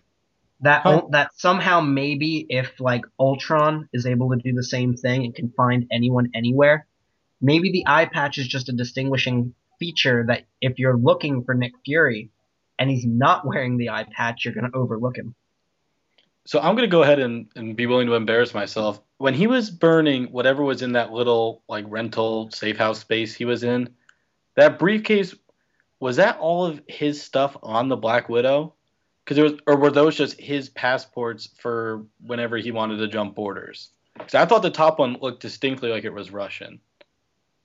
Not sure.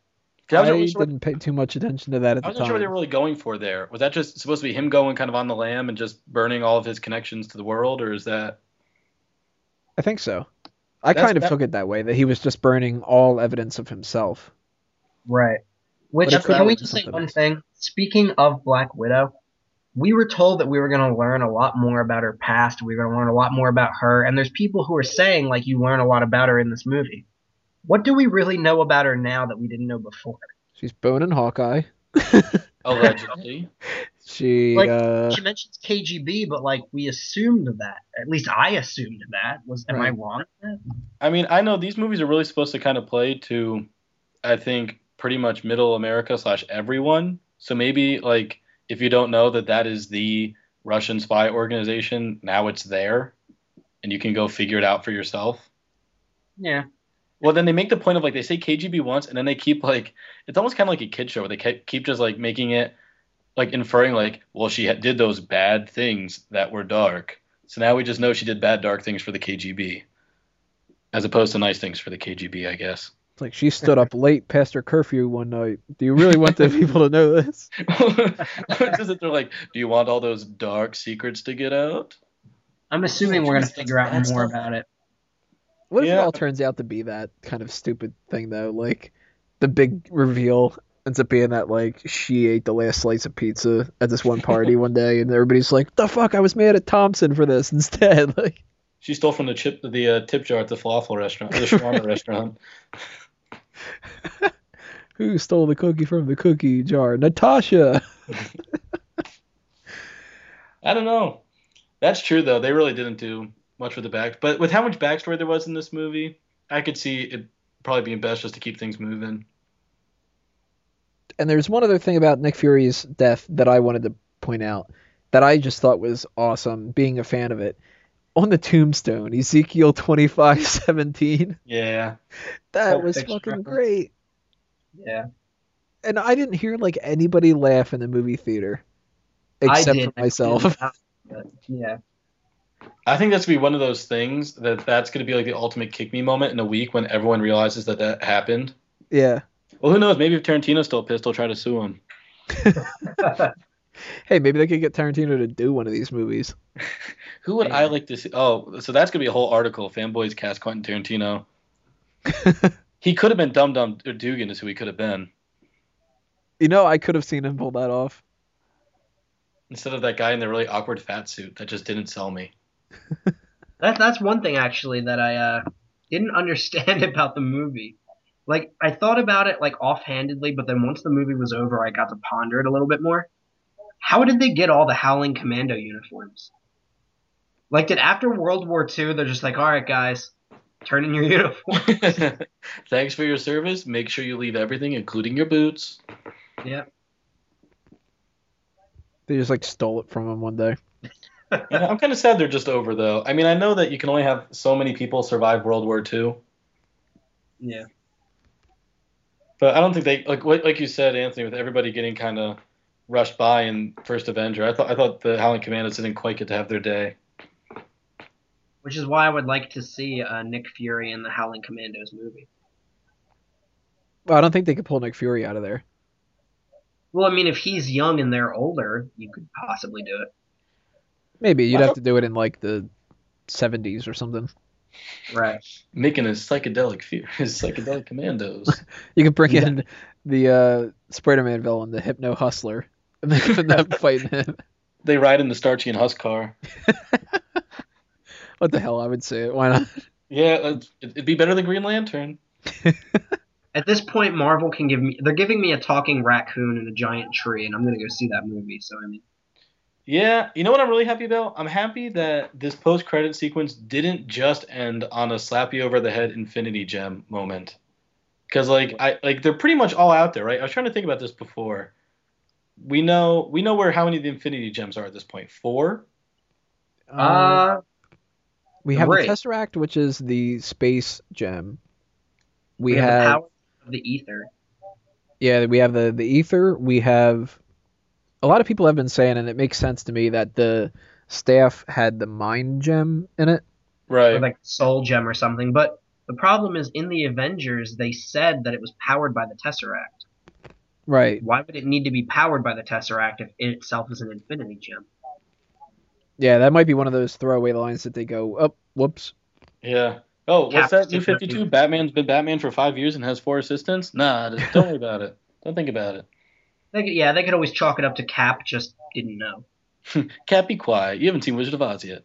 Yes, Oh, Oh, that was, you know what? You want to talk about great scenes? I loved that notebook scene when he had Nirvana and in parentheses it said band. Yeah, What did it say with Star Wars? I couldn't. it see said Star Wars slash Trek, and there was a line through Star Wars. Foreshadowing that he will, in fact, be in Star Wars Episode 7 as Patton Oswalt predicted. That's it. That, that it's what being what this all builds up to. And Patton Oswalt was just kind of like throwing it out there to see what people's reactions were. My God.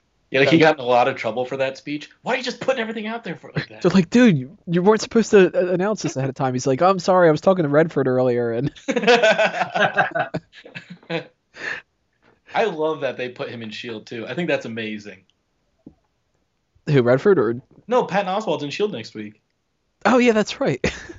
I forgot that he's gonna be in that. Good for that guy. I hope it ties into King of Queens. It's gonna tie into that CollegeHumor video where he was the Penguin, and this is what's gonna be bridging the gap between DC and Marvel. Patton Oswalt. Danny DeVito's penguin boat is got to be in someone's garage somewhere, and I want it.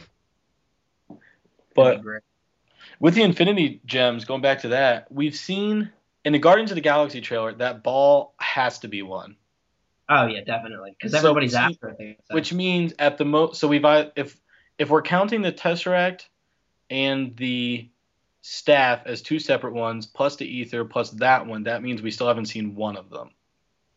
I'm Two. trying to bring up uh, an article that I had read before, and you guys could double check this if you're listening to this later on about the Infinity Gems on Fanboys Anonymous. We had seen, I think it was the Space Mind and Soul, or no, the Space Mind and Power. That's what it was, because the Aether was the power. Um, but there could have been the Soul Gem, Time Gem, and Reality Gem are the three that we haven't seen yet. If the Mind Gem one is the whole thing with the staff, and Time, I don't really know how you would tie that into the other ones unless what I've heard is true about Guardians of the Galaxy, where that takes place in the future. Huh. Now, if that does take place in the future, and the whole tie back into Avengers is that they come back in time or something like that, maybe I- that has something to do with the fact that he's got a headset of headphones and he's playing songs from the 80s or whatever it is. Maybe he has a tie back to that. And if they have the time gem in Guardians of the Galaxy, that would work. I mean, that is an Yeah. orange gem. Well, yeah, but that wouldn't really work though because he has things from the '80s because he was taken into space as a kid, and he's aged appropriately. If it's like 2014 in the films, that that works. That he's from the '80s. I mean, I'm hoping they're like uh, I know Sam mentioned this. I'm really hoping there's at least a little bit more Avengers 2 groundwork in Guardians, only because it's gonna it's gonna suck having to wait a year, but still have to have some sort of adventure with no real payout other than presumably some sort of post credit sequence. Yeah, what I'd been saying um, for people who are listening to this before we filmed was that it feels like it was out of order that after you go Thor: The Dark World and you have that post-credit scene for Guardians of the Galaxy, that you should have introduced Guardians of the Galaxy because the post-credit scene of Winter Soldier sets up Age of Ultron. So I feel like they're just out of sequence with that. I don't know why they went with it the way they did. Well, I really think the the smart thing about um, Thor Thor: The Dark World and Cap Winter Soldier to me is that usually in a trilogy, the second movie is the strongest because that's kind of where all the tension is and all the conflict is, and the third one's just kind of the resolution. Between Yeah. these two movies, especially the end of Cap 2, right now, Fury's on the lam. Black Widow's dealing with her being outed in public. We're not really sure where Captain America stands with what he he's out looking for Bucky. Thor's kind of dealing with all his stuff. Like everybody's poised in a very compromising position, or at least they're not at their strongest right now. They're vulnerable, which I think is what sets Age of Ultron up so well to come in and really kind of hit them. Not necessarily while they're down, but when they're still kind of shuffling their cards and still trying to get themselves together. And they can't depend on Shield to come and save their ass. Right.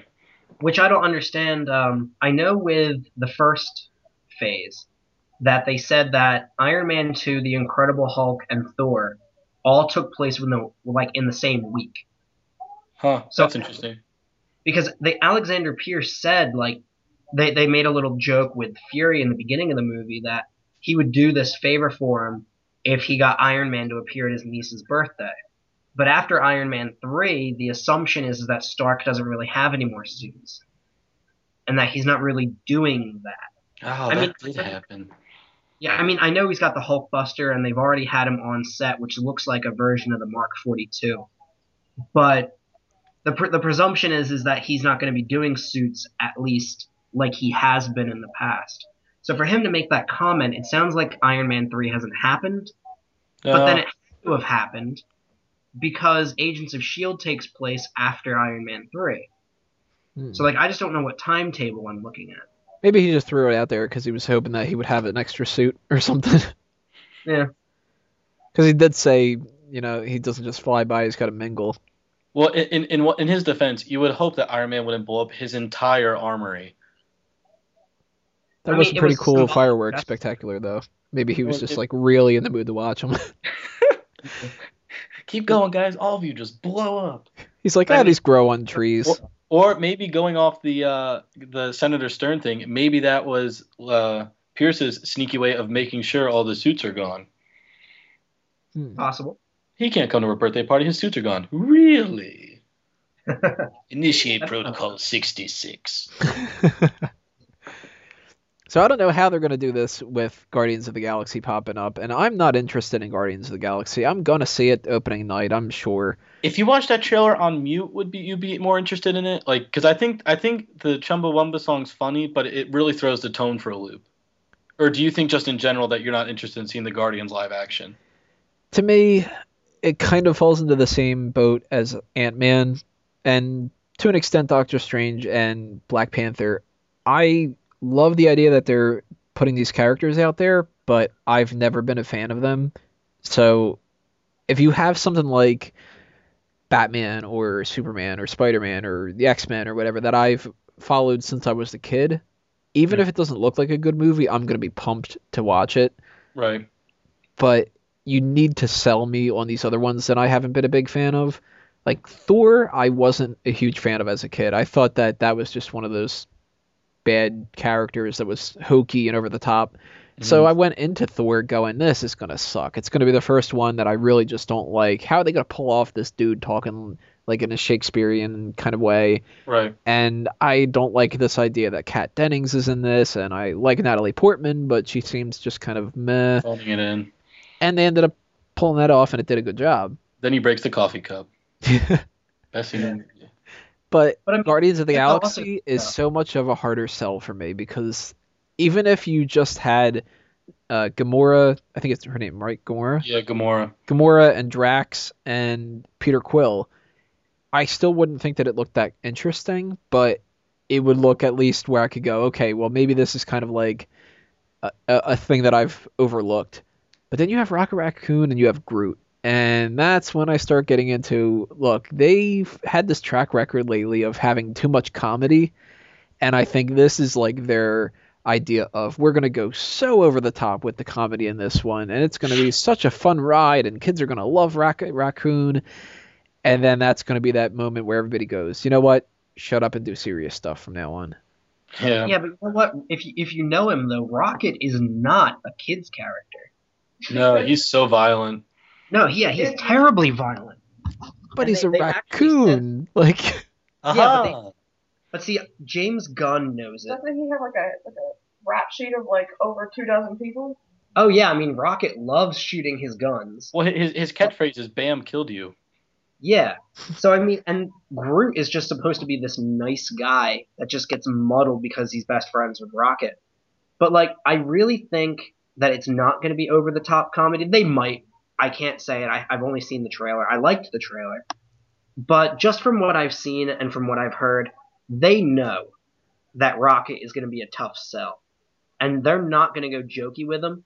They said that he's this like muzzled like broken individual that like he was literally taken and torn apart and he was given intelligence and he was given cybernetics and he was like put back together i mean this he's a raccoon but he's been through hell and i mean he's just pissed off at the world so i mean i really don't think they're going to go jokey with him and i really can't imagine that they would gear him towards kids i mean unless george lucas got his hands on this thing and he's going to try to sell it but like, I don't think that's going to be like, oh, kids are going to want to see this because of Rocket.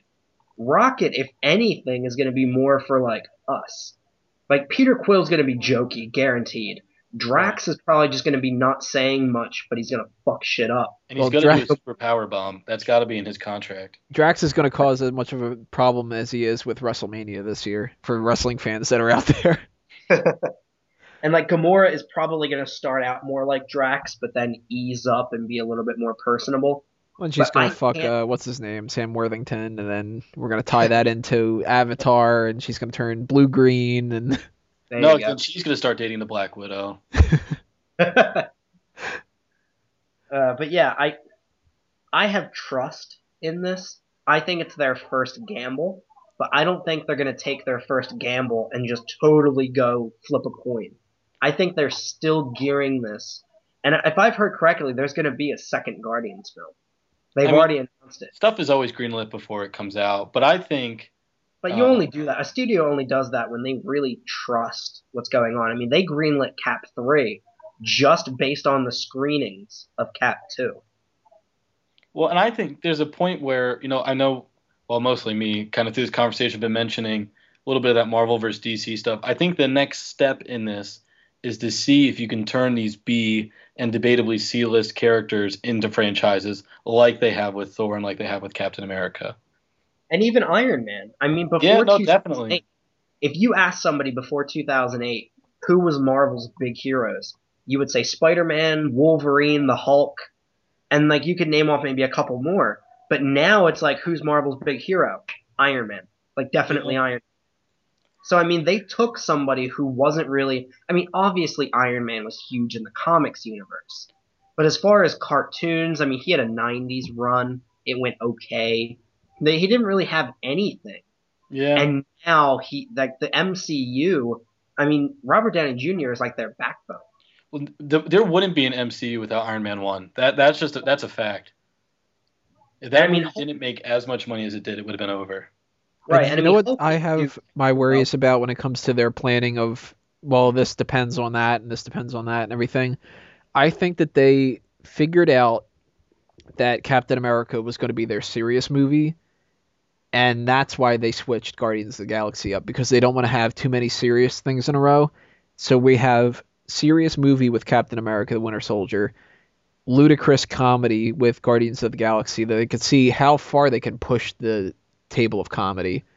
Then we have a more serious thing with Avengers 2. And then what's the one that comes right after that? That's Ant Man. And it's Edgar Wright. And you have the lead character is a guy known for comedy. And all these comedic elements are coming together. Did you see that test footage though for Ant Man?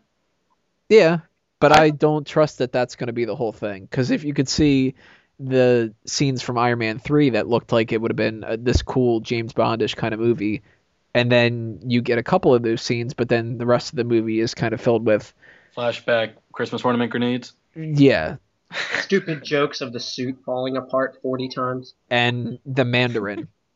Because that all ends up being just, wouldn't that be kind of funny if we did this? And people will love it because it's funny because it's, you know, this Trevor Slattery guy. I think that they value their comedy a little bit too much. And Which Tony, watch All Hail the King if you haven't already. I haven't. definitely watch it. Interesting, or is it just therapeutic? I mean, do you want me to talk about it, or do you want to see it like spoiler free or anything? I'm okay with you spoiling it for makes sense. Yeah, I'm, I'm I'm fine to hear it too. I don't mind. Okay, so basically what happens is Trevor is in prison, and he's actually in the same prison that Luke Cage is in in the comics. So I don't know how, if they're gonna use that or not. But that um, this guy has been trying to interview him, and uh, Trevor hasn't been accepting the interviews. But now finally, like the last chance he has before he before Trevor's in permanent lockup, he gets to sit down with him, and it's jokey at first.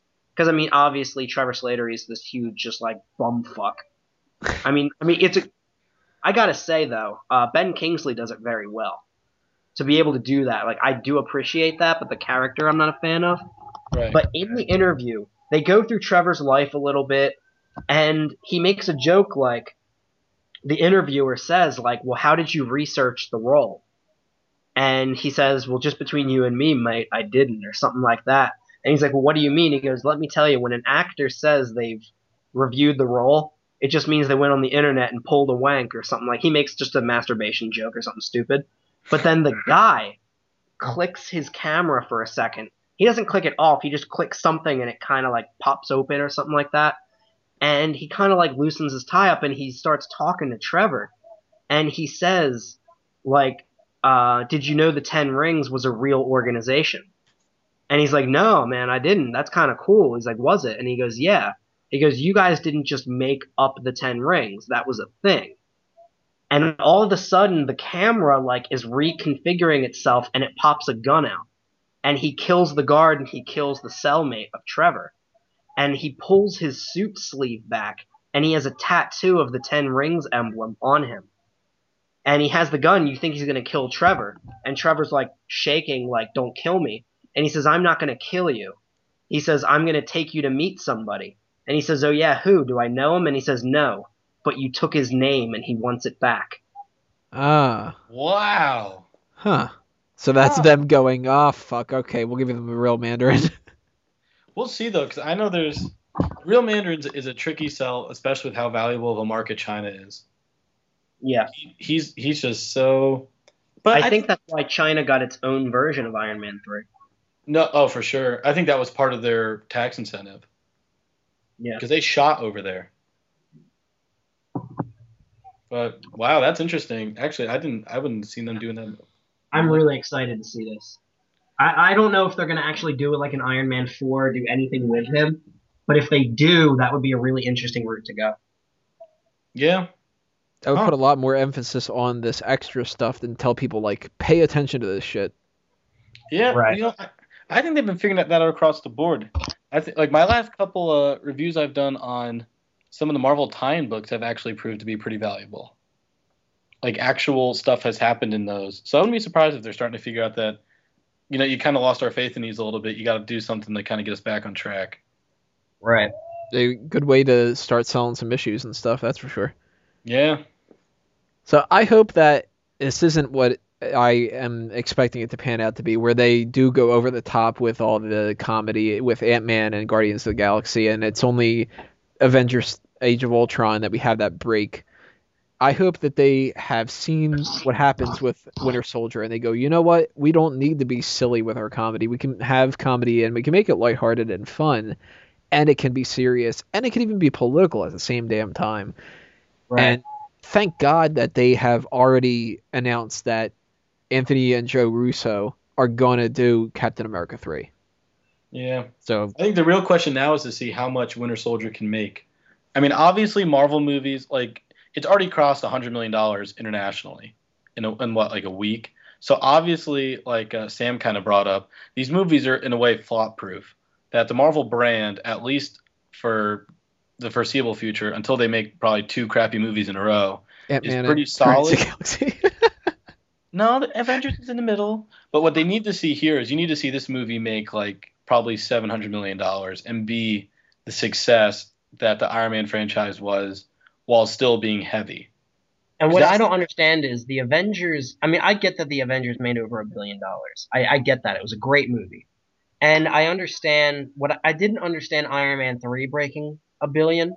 But I mean, you did get a lot of that people who like there were many people who saw the Avengers who didn't see many of the movies before it, and they probably now after seeing the Avengers went to go see Iron Man three. But Thor: The Dark World, I thought was just like just as good, if not better. It was one of my favorite Marvel movies at the time when it came out. And now with Winter Soldier, I'm going to be really disappointed if Winter Soldier can't break the billion mark like Iron Man 3 did. I guess we'll have to see. I mean, I think, I mean, market wise, I think it's hitting. Like I think I think making an, an April release was a good choice. It's got a full month ahead of any of the other superhero movies. I'm trying to think like kind of what's comparable coming out in the next couple weeks that could really challenge it. I feel Nothing bad in the for next anybody who was hoping for Divergent to have a big, big, nice long run because it's just gonna sink it. Yeah, I know in the next uh, month with May, we're going to have um, Days of Future Past, we're going to have Spider Man, we're going to have Godzilla coming out soon, right? I think that's May as well though. Yeah, May second it's is the of first movie that's coming out, and that's uh, Amazing Spider-Man. So that's going to be the first one that really puts some kind of a dent into Captain America. But then by that point, it's already been out for a month. Yeah, by that point it's already it should be depreciating. But I could see this having a, a nice two three week run. Right. And I think again the real the real success for these, um, I think a lot of it has to go back to the print media. If this can turn Bucky Barnes and the Winter Soldier into a household name, I think that's going to be more valuable than this being a real smash in the long run. Right. Hopefully, it even gets the credit that it deserves because this film was freaking awesome. It really, I think, because I think you know, I think it was just in time too, because people are just starting, I think, to get like I know that I'm kind of from small town Pennsylvania, and when I talk to people, there's people who don't realize that like these Andrew Garfield movies aren't part of the Tobey Maguire movies where I'm from. hmm They're like, oh, it's more Spider-Man stuff. Like I think, and not necessarily those people, but I think if certain people go to see Captain America right now, they'll find it very refreshing. Because it, it Yeah. well, I mean, like we said before, the pacing, the tone, all the use of the characters, all the subplots, all, all the really nice plot devices. This really is a solid movie and not just popcorn fare. Now, one question I'm going to pose to you guys and to anybody who's listening, throw it down in the comments of the video. Do you guys think, I'm not going to say a movie, maybe a one shot, but I would really like to see maybe a comic. I hope a movie, though. Do you think we could see a Winter Soldier movie? Maybe a throwback to when he was in like the 70s, the 60s, No, 80s, and have him like has his career as the Winter Soldier? no. Nikki already says no like three times. Well, I think I think it depends. I know Marvel has mentioned that they're really interested in doing three. A, they're interested in doing three movies a year. B, they have this whole grand slate going all the way out to 2028 allegedly. Um, Right. But I I would be really interested in seeing them kind of take the DC route. I know if you're doing more than, I mean, once you if you if you do more than three movies a year, that I think that's going to be tight just marketing wise. But I could see the Winter Soldier, especially like we said, a Black Widow movie. I could see his KGB time with a brief appearance by her being a good like fifty million dollar movie. Yeah. Like Splinter Cell, Covert Ops. Again, I think the Metal Arm does does enough that it's high concept without being expensive. Right. That I think because if, if you saw the set photos, it was his upper arm and his um, forearm. His elbow was just painted silver, so that was really the CGI, and the moments where it will separate and readjust. But Right. really, when you see his arm, most of that isn't CGI. But you can have a scene like you can just have a scene in the bar though where he's wearing a leather jacket and a glove, Mhm. and during the course of the fight, you know, at some point the glove comes off and he just has a metal hand on. But that's all you need. Right. Um, but again, I mean, and the other thing to start getting to, I would love to see cameo by him in, you know, if they got down the road, I could see him being an Iron Fist or something, or being in Daredevil. Or even Agents of S.H.I.E.L.D. Yeah, I mean, honestly, again, I mean, I think that that's the place where they, because that's where I know, you know, Agents of Shield needs to find some of these high concept, low budget ideas because that I, I understand it's a TV budget. No, I don't expect uh, Tony Stark to show up every episode, but there are ways you can still do that high concept, larger than life thing. I just don't Which think. they're honest- starting to do now. I think just on the streak that Marvel's been on right now, they're just like I said. I think it could be a good fifty million dollar movie, but I think right now they're just swinging for the fences. Yeah. I think if anything, we're gonna see him tied into that rumored Peggy Carter TV show. Winter I forgot about that. Yeah, I think that they could end up having a whole TV show that they're building around Peggy Carter and the beginning of Shield have little references here and there to the Winter, Sol- Winter Soldier kind of story. I almost Maybe wonder if they one have. two references, but they said in the movie that like they call him a ghost because like most people don't even think he exists. So I mean, they can't have too many references. Or you know what? It could just be that Black Widow hasn't dealt with anybody who's willing to tell her that they know that he exists. Because they always said throughout the compartmentalization idea. Yeah. I Yeah. can see that though. Um, I think at some point, like I know they have this big plan, but I think when you're introducing characters like this, there's got to be some kind of contingency for, oh my gosh, one of our supporting characters is selling better than the main guy. Like I can't see them just letting something like that pass them by. Although again, who knows how it works into. Personally, I'd love to see Bucky Cap at least once. But I don't I'd know. like to see it. I think it'd be really cool. I mean, they kept Crossbones alive, although there's been those rumors. I'm curious because you know I didn't even think of it until uh, Nikki said his scorched body. Because again, if you follow the Brubaker run, they have the Captain America of I think the 50s comeback, who's Burnside, that half his body's burnt from whatever experiment made him a super soldier. And they said there's kind of been rumors coming up that he might be in the third one, but they said, well, it's not what's his name Burnside that's going to be in the suit. But they did just torch Crossbones. Right. So But I mean, Crossbones wears a mask and shit in the comics, so I mean, I I figured the burning was going to be alluding to the fact that in the third one he would be wearing a full face mask. I think he was one of my top three biggest surprises of the movie. I was like, oh great, a guy that's got a name but doesn't really do anything. I thought he was excellent. Yeah. His Especially- cross-eyed friend though wasn't great. No, no, definitely not. Also, I thought he was. Uh, I thought for the first little while he looked like a guy I'd expect to be Manu Bennett's stuntman. Yeah. they do seem to have a lot of similarities, don't they? Just how they carry themselves. I mean, the character. And see again though, like, oh man, how how great were those uh, magnet handcuffs? Yeah, Oh, and a yeah. little touch with that for an action scene. You bring out something that you haven't seen in these other movies yet, and it's it's a cool way of accomplishing something in a tight sequence. Well, then it's cheap. Like you could totally do that in Agents of Shield.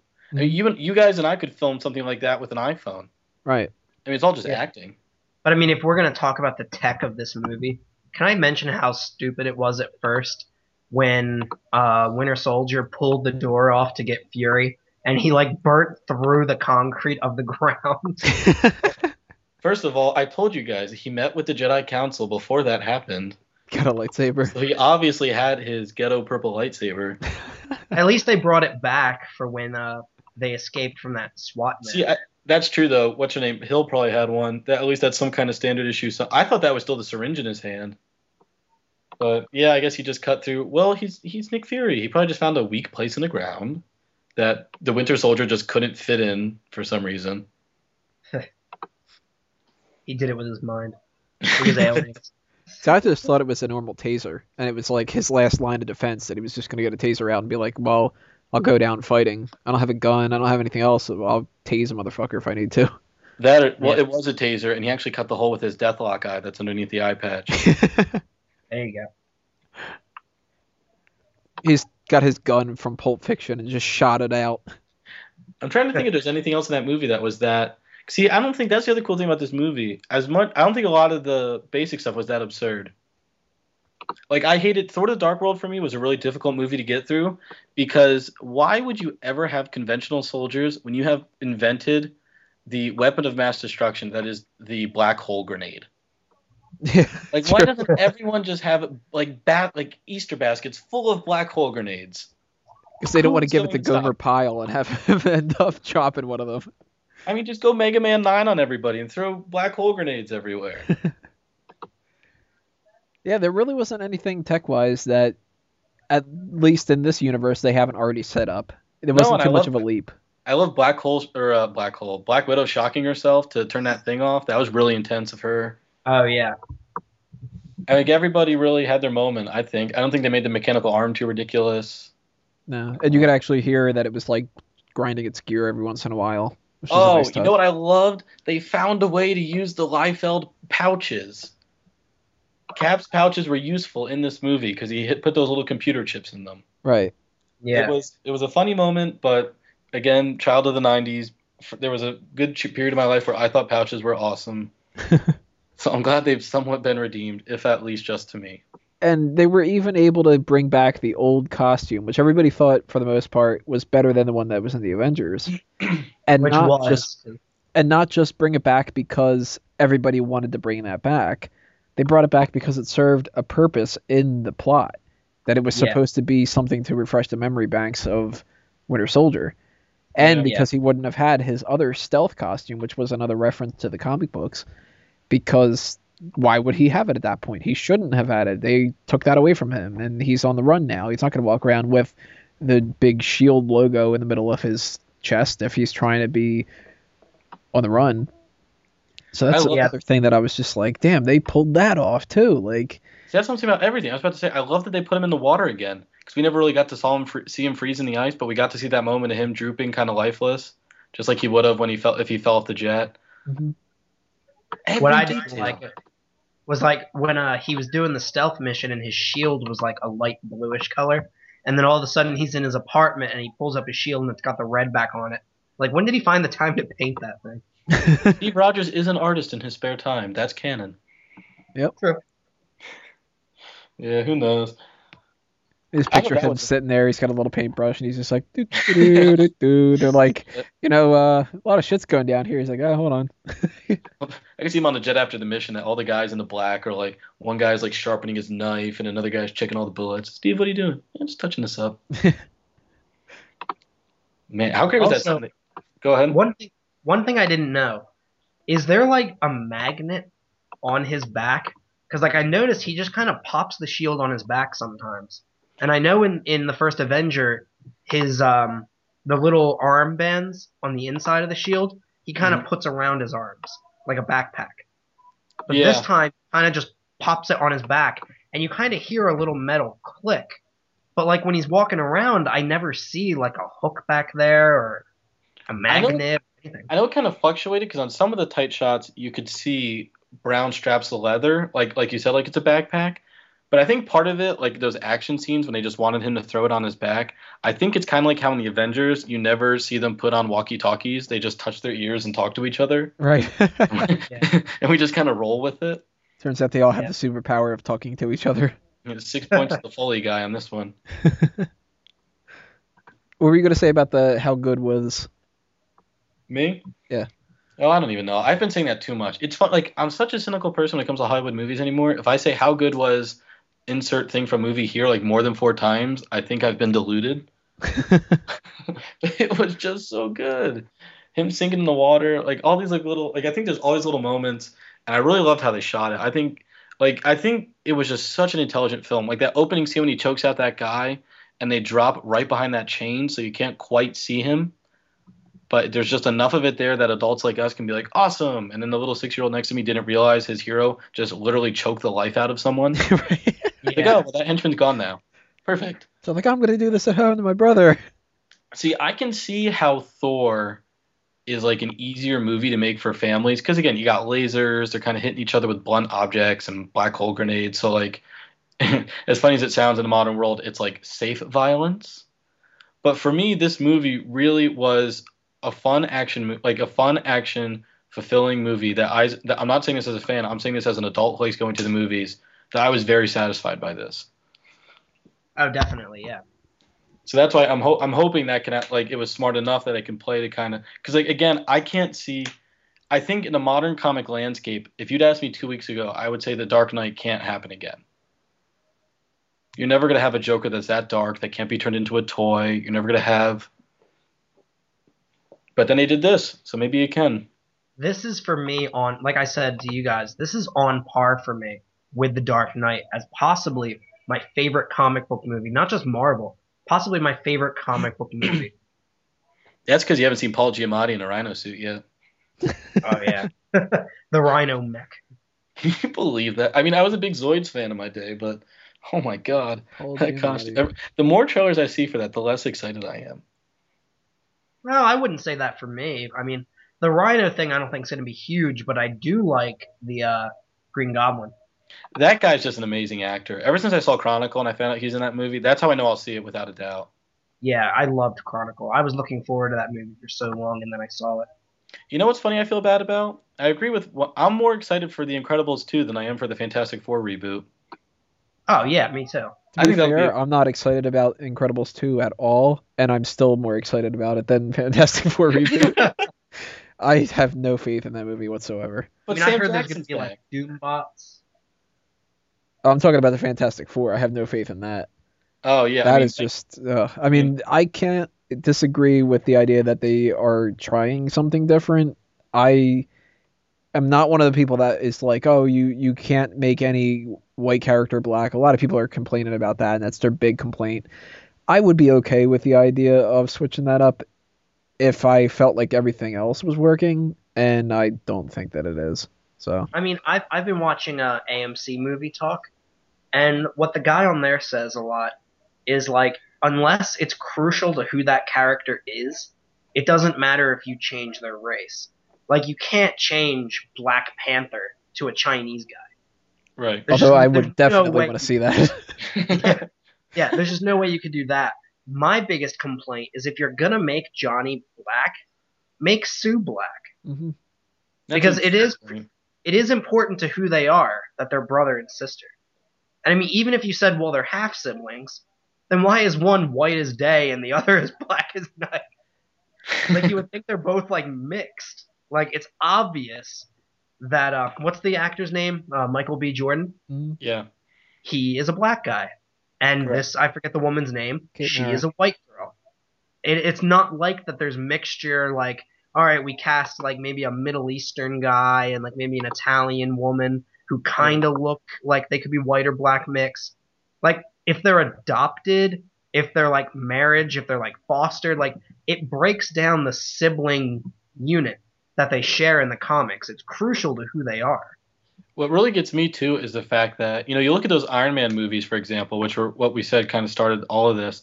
The worst part of those movies is that Iron Man doesn't really have like a strong rogues gallery. Neither really does Cap, sort of. But the Fantastic Four has like great villains. I mean, you got Doom, who to me is like one of the best villains ever. You got the whole Silver Surfer Galactus thing in the backdrop, and it's just totally get a tank. Yeah.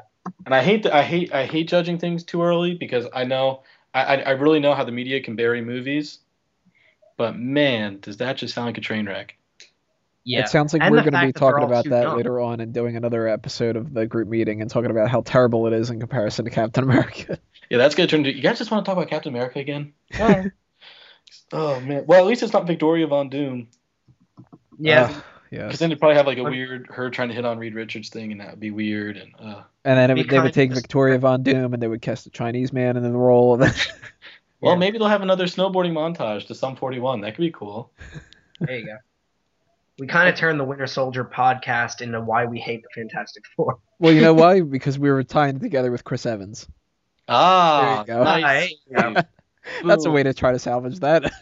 Well, you know, it's funny. As much as I don't believe, I call it the Ledger defense because um, when people say, "Well, everyone thought Heath Ledger was going to be horrible," but I don't really buy into that as much because one, DC was just kind of letting Chris Nolan do whatever he wanted at that point. point, and Chris, to me, Chris Nolan's a visionary. So of course, if Chris Nolan was in charge of the creativity behind that, it's going to be solid. But um, Chris Evans, to me, it's funny to me to think about how pissed I was about Chris Evans being Captain America. But after this movie, I really think he earned it. I think he was much better in this movie than he was in the first one. Yeah, first one, but I don't think one. I don't think he had a ton of work with in that first movie. Um, yeah, I, I, I definitely thought he was better in this one though. Although apparently, I don't know where to where what to believe with this stuff. What I read this morning is that he isn't gonna be done acting after Cap three, maybe. Did, did you see when that whole thing blew up? Where he was thinking about he wanted retiring. do- Yeah, I think that's just kind of he was having a bad day or something. He was just kind of like, eh, I don't know. And then everybody's like, he's gonna retire. He says that he fucking hates Marvel movies. He's a really nice guy. I got to meet him once. He drive he drives a Jeep Cherokee. Huh. I mean, it might be just that might be him in uh, like Super Soldier Covert Ops mode. I met him. He, he was a really nice, not jaded guy. he seems like he's just down to earth.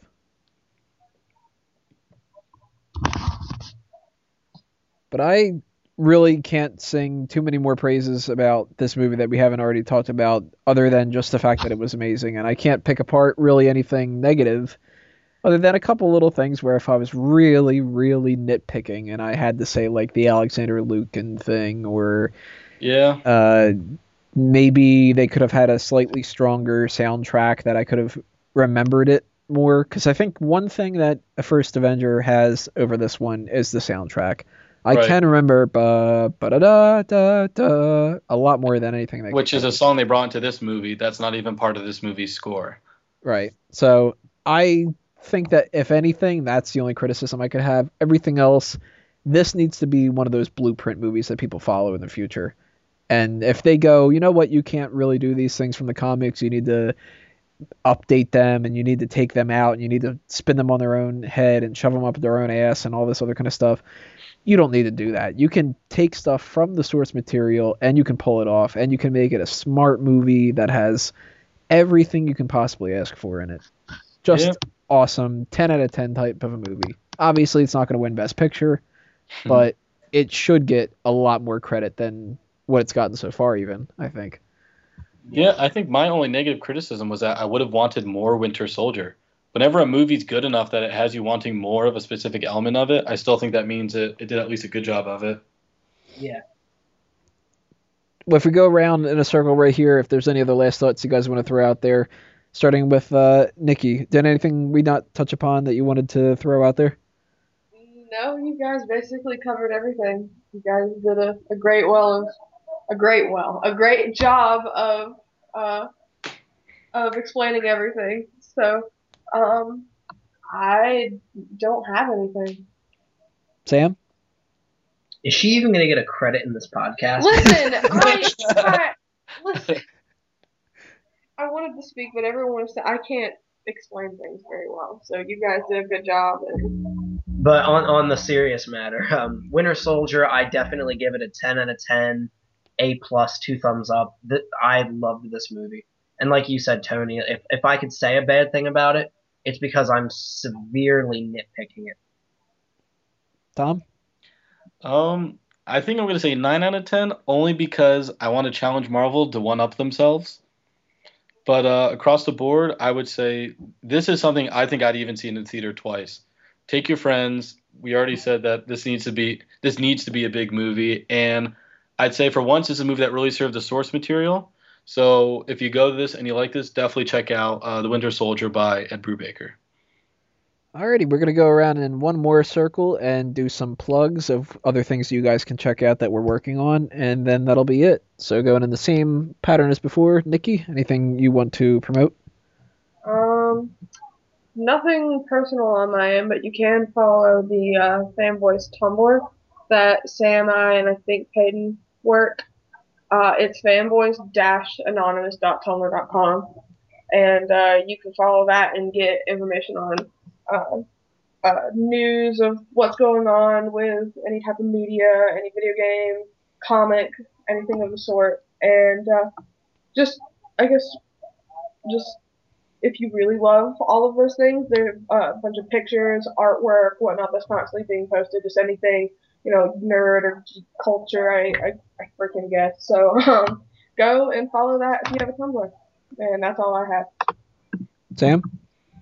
Uh, like Nikki said, I uh, operate the Tumblr page. You, you got something to fucking say to me, Nikki? I operate the Tumblr page. I operate the Facebook page with a lot of the other fanboys. Uh, you can follow me at Science 101 on Facebook, and you can catch me on Tumblr at science101blog.tumblr.com. And hopefully, once I finally graduate college this semester, I am going to finally start kicking Science 101 up. It's going to be an upcoming YouTube channel and everything science. Uh, help you out with some chemistry, physics, some science news, and I also, obviously, because I do Fanboys Anonymous, try to talk about the science of superheroes every now and then and see like what's possible, what's definitely not possible, what could be possible in the future, that sort of thing. And Tom? Uh, I'm the comic section administrator for Fanboys Anonymous. So if you like these kind of comprehensive breakdowns like we kind of went through here, I try to review comics weekly. you can check out. I also am an editor for the realdeal.com, which is a movie blog that kind of breaks movies down just like we did here. Okay, big thanks to everybody on this panel and for everybody out there for listening. Stay tuned for the next group meeting, which, whenever it's coming up, we will be posting something on Facebook to let you know what the topic is about and when you can check it out. If we're going to do a live one, we'll let you know far in advance when you can listen in live and call into the show. If we end up doing a recorded one like this, then it'll end up popping up on YouTube and you'll be able to hear everything that we have to say about whatever the topic is. If you're interested in joining the team, you send in an application for being a writer or an editor or anything else. We have a lot of different positions that you can fill by using the contact form of fanboysanonymous.com. Make sure that you subscribe to this YouTube channel if you're listening to it on YouTube. If you're listening to it on iTunes and Stitcher, then go back to YouTube. And obviously, you can follow the other ones as well. There's the Facebook, the Twitter, the Tumblr, the Instagram. We don't have a MySpace because who has a MySpace anymore? But the way Facebook is going, maybe the Facebook's not going to last longer. So pay attention to all that kind of stuff as well. You can We're find gonna be out creating an Xanga page. So our GeoCities page on Angel We're on Fire, meet.com. our OKCupid OkCupid. profile. Everything else you guys will be able to find on fanboysanonymous.com, obviously. So pay attention to that and stay tuned for everything else we have coming your way. On behalf of not only just myself, but everyone on the panel for this evening, as well as all the other fanboys and fangirls that could not be here tonight, I'm Tony Mango, and no matter what, positive or negative, I am a fanboy. This meeting is adjourned. See you next time, everybody.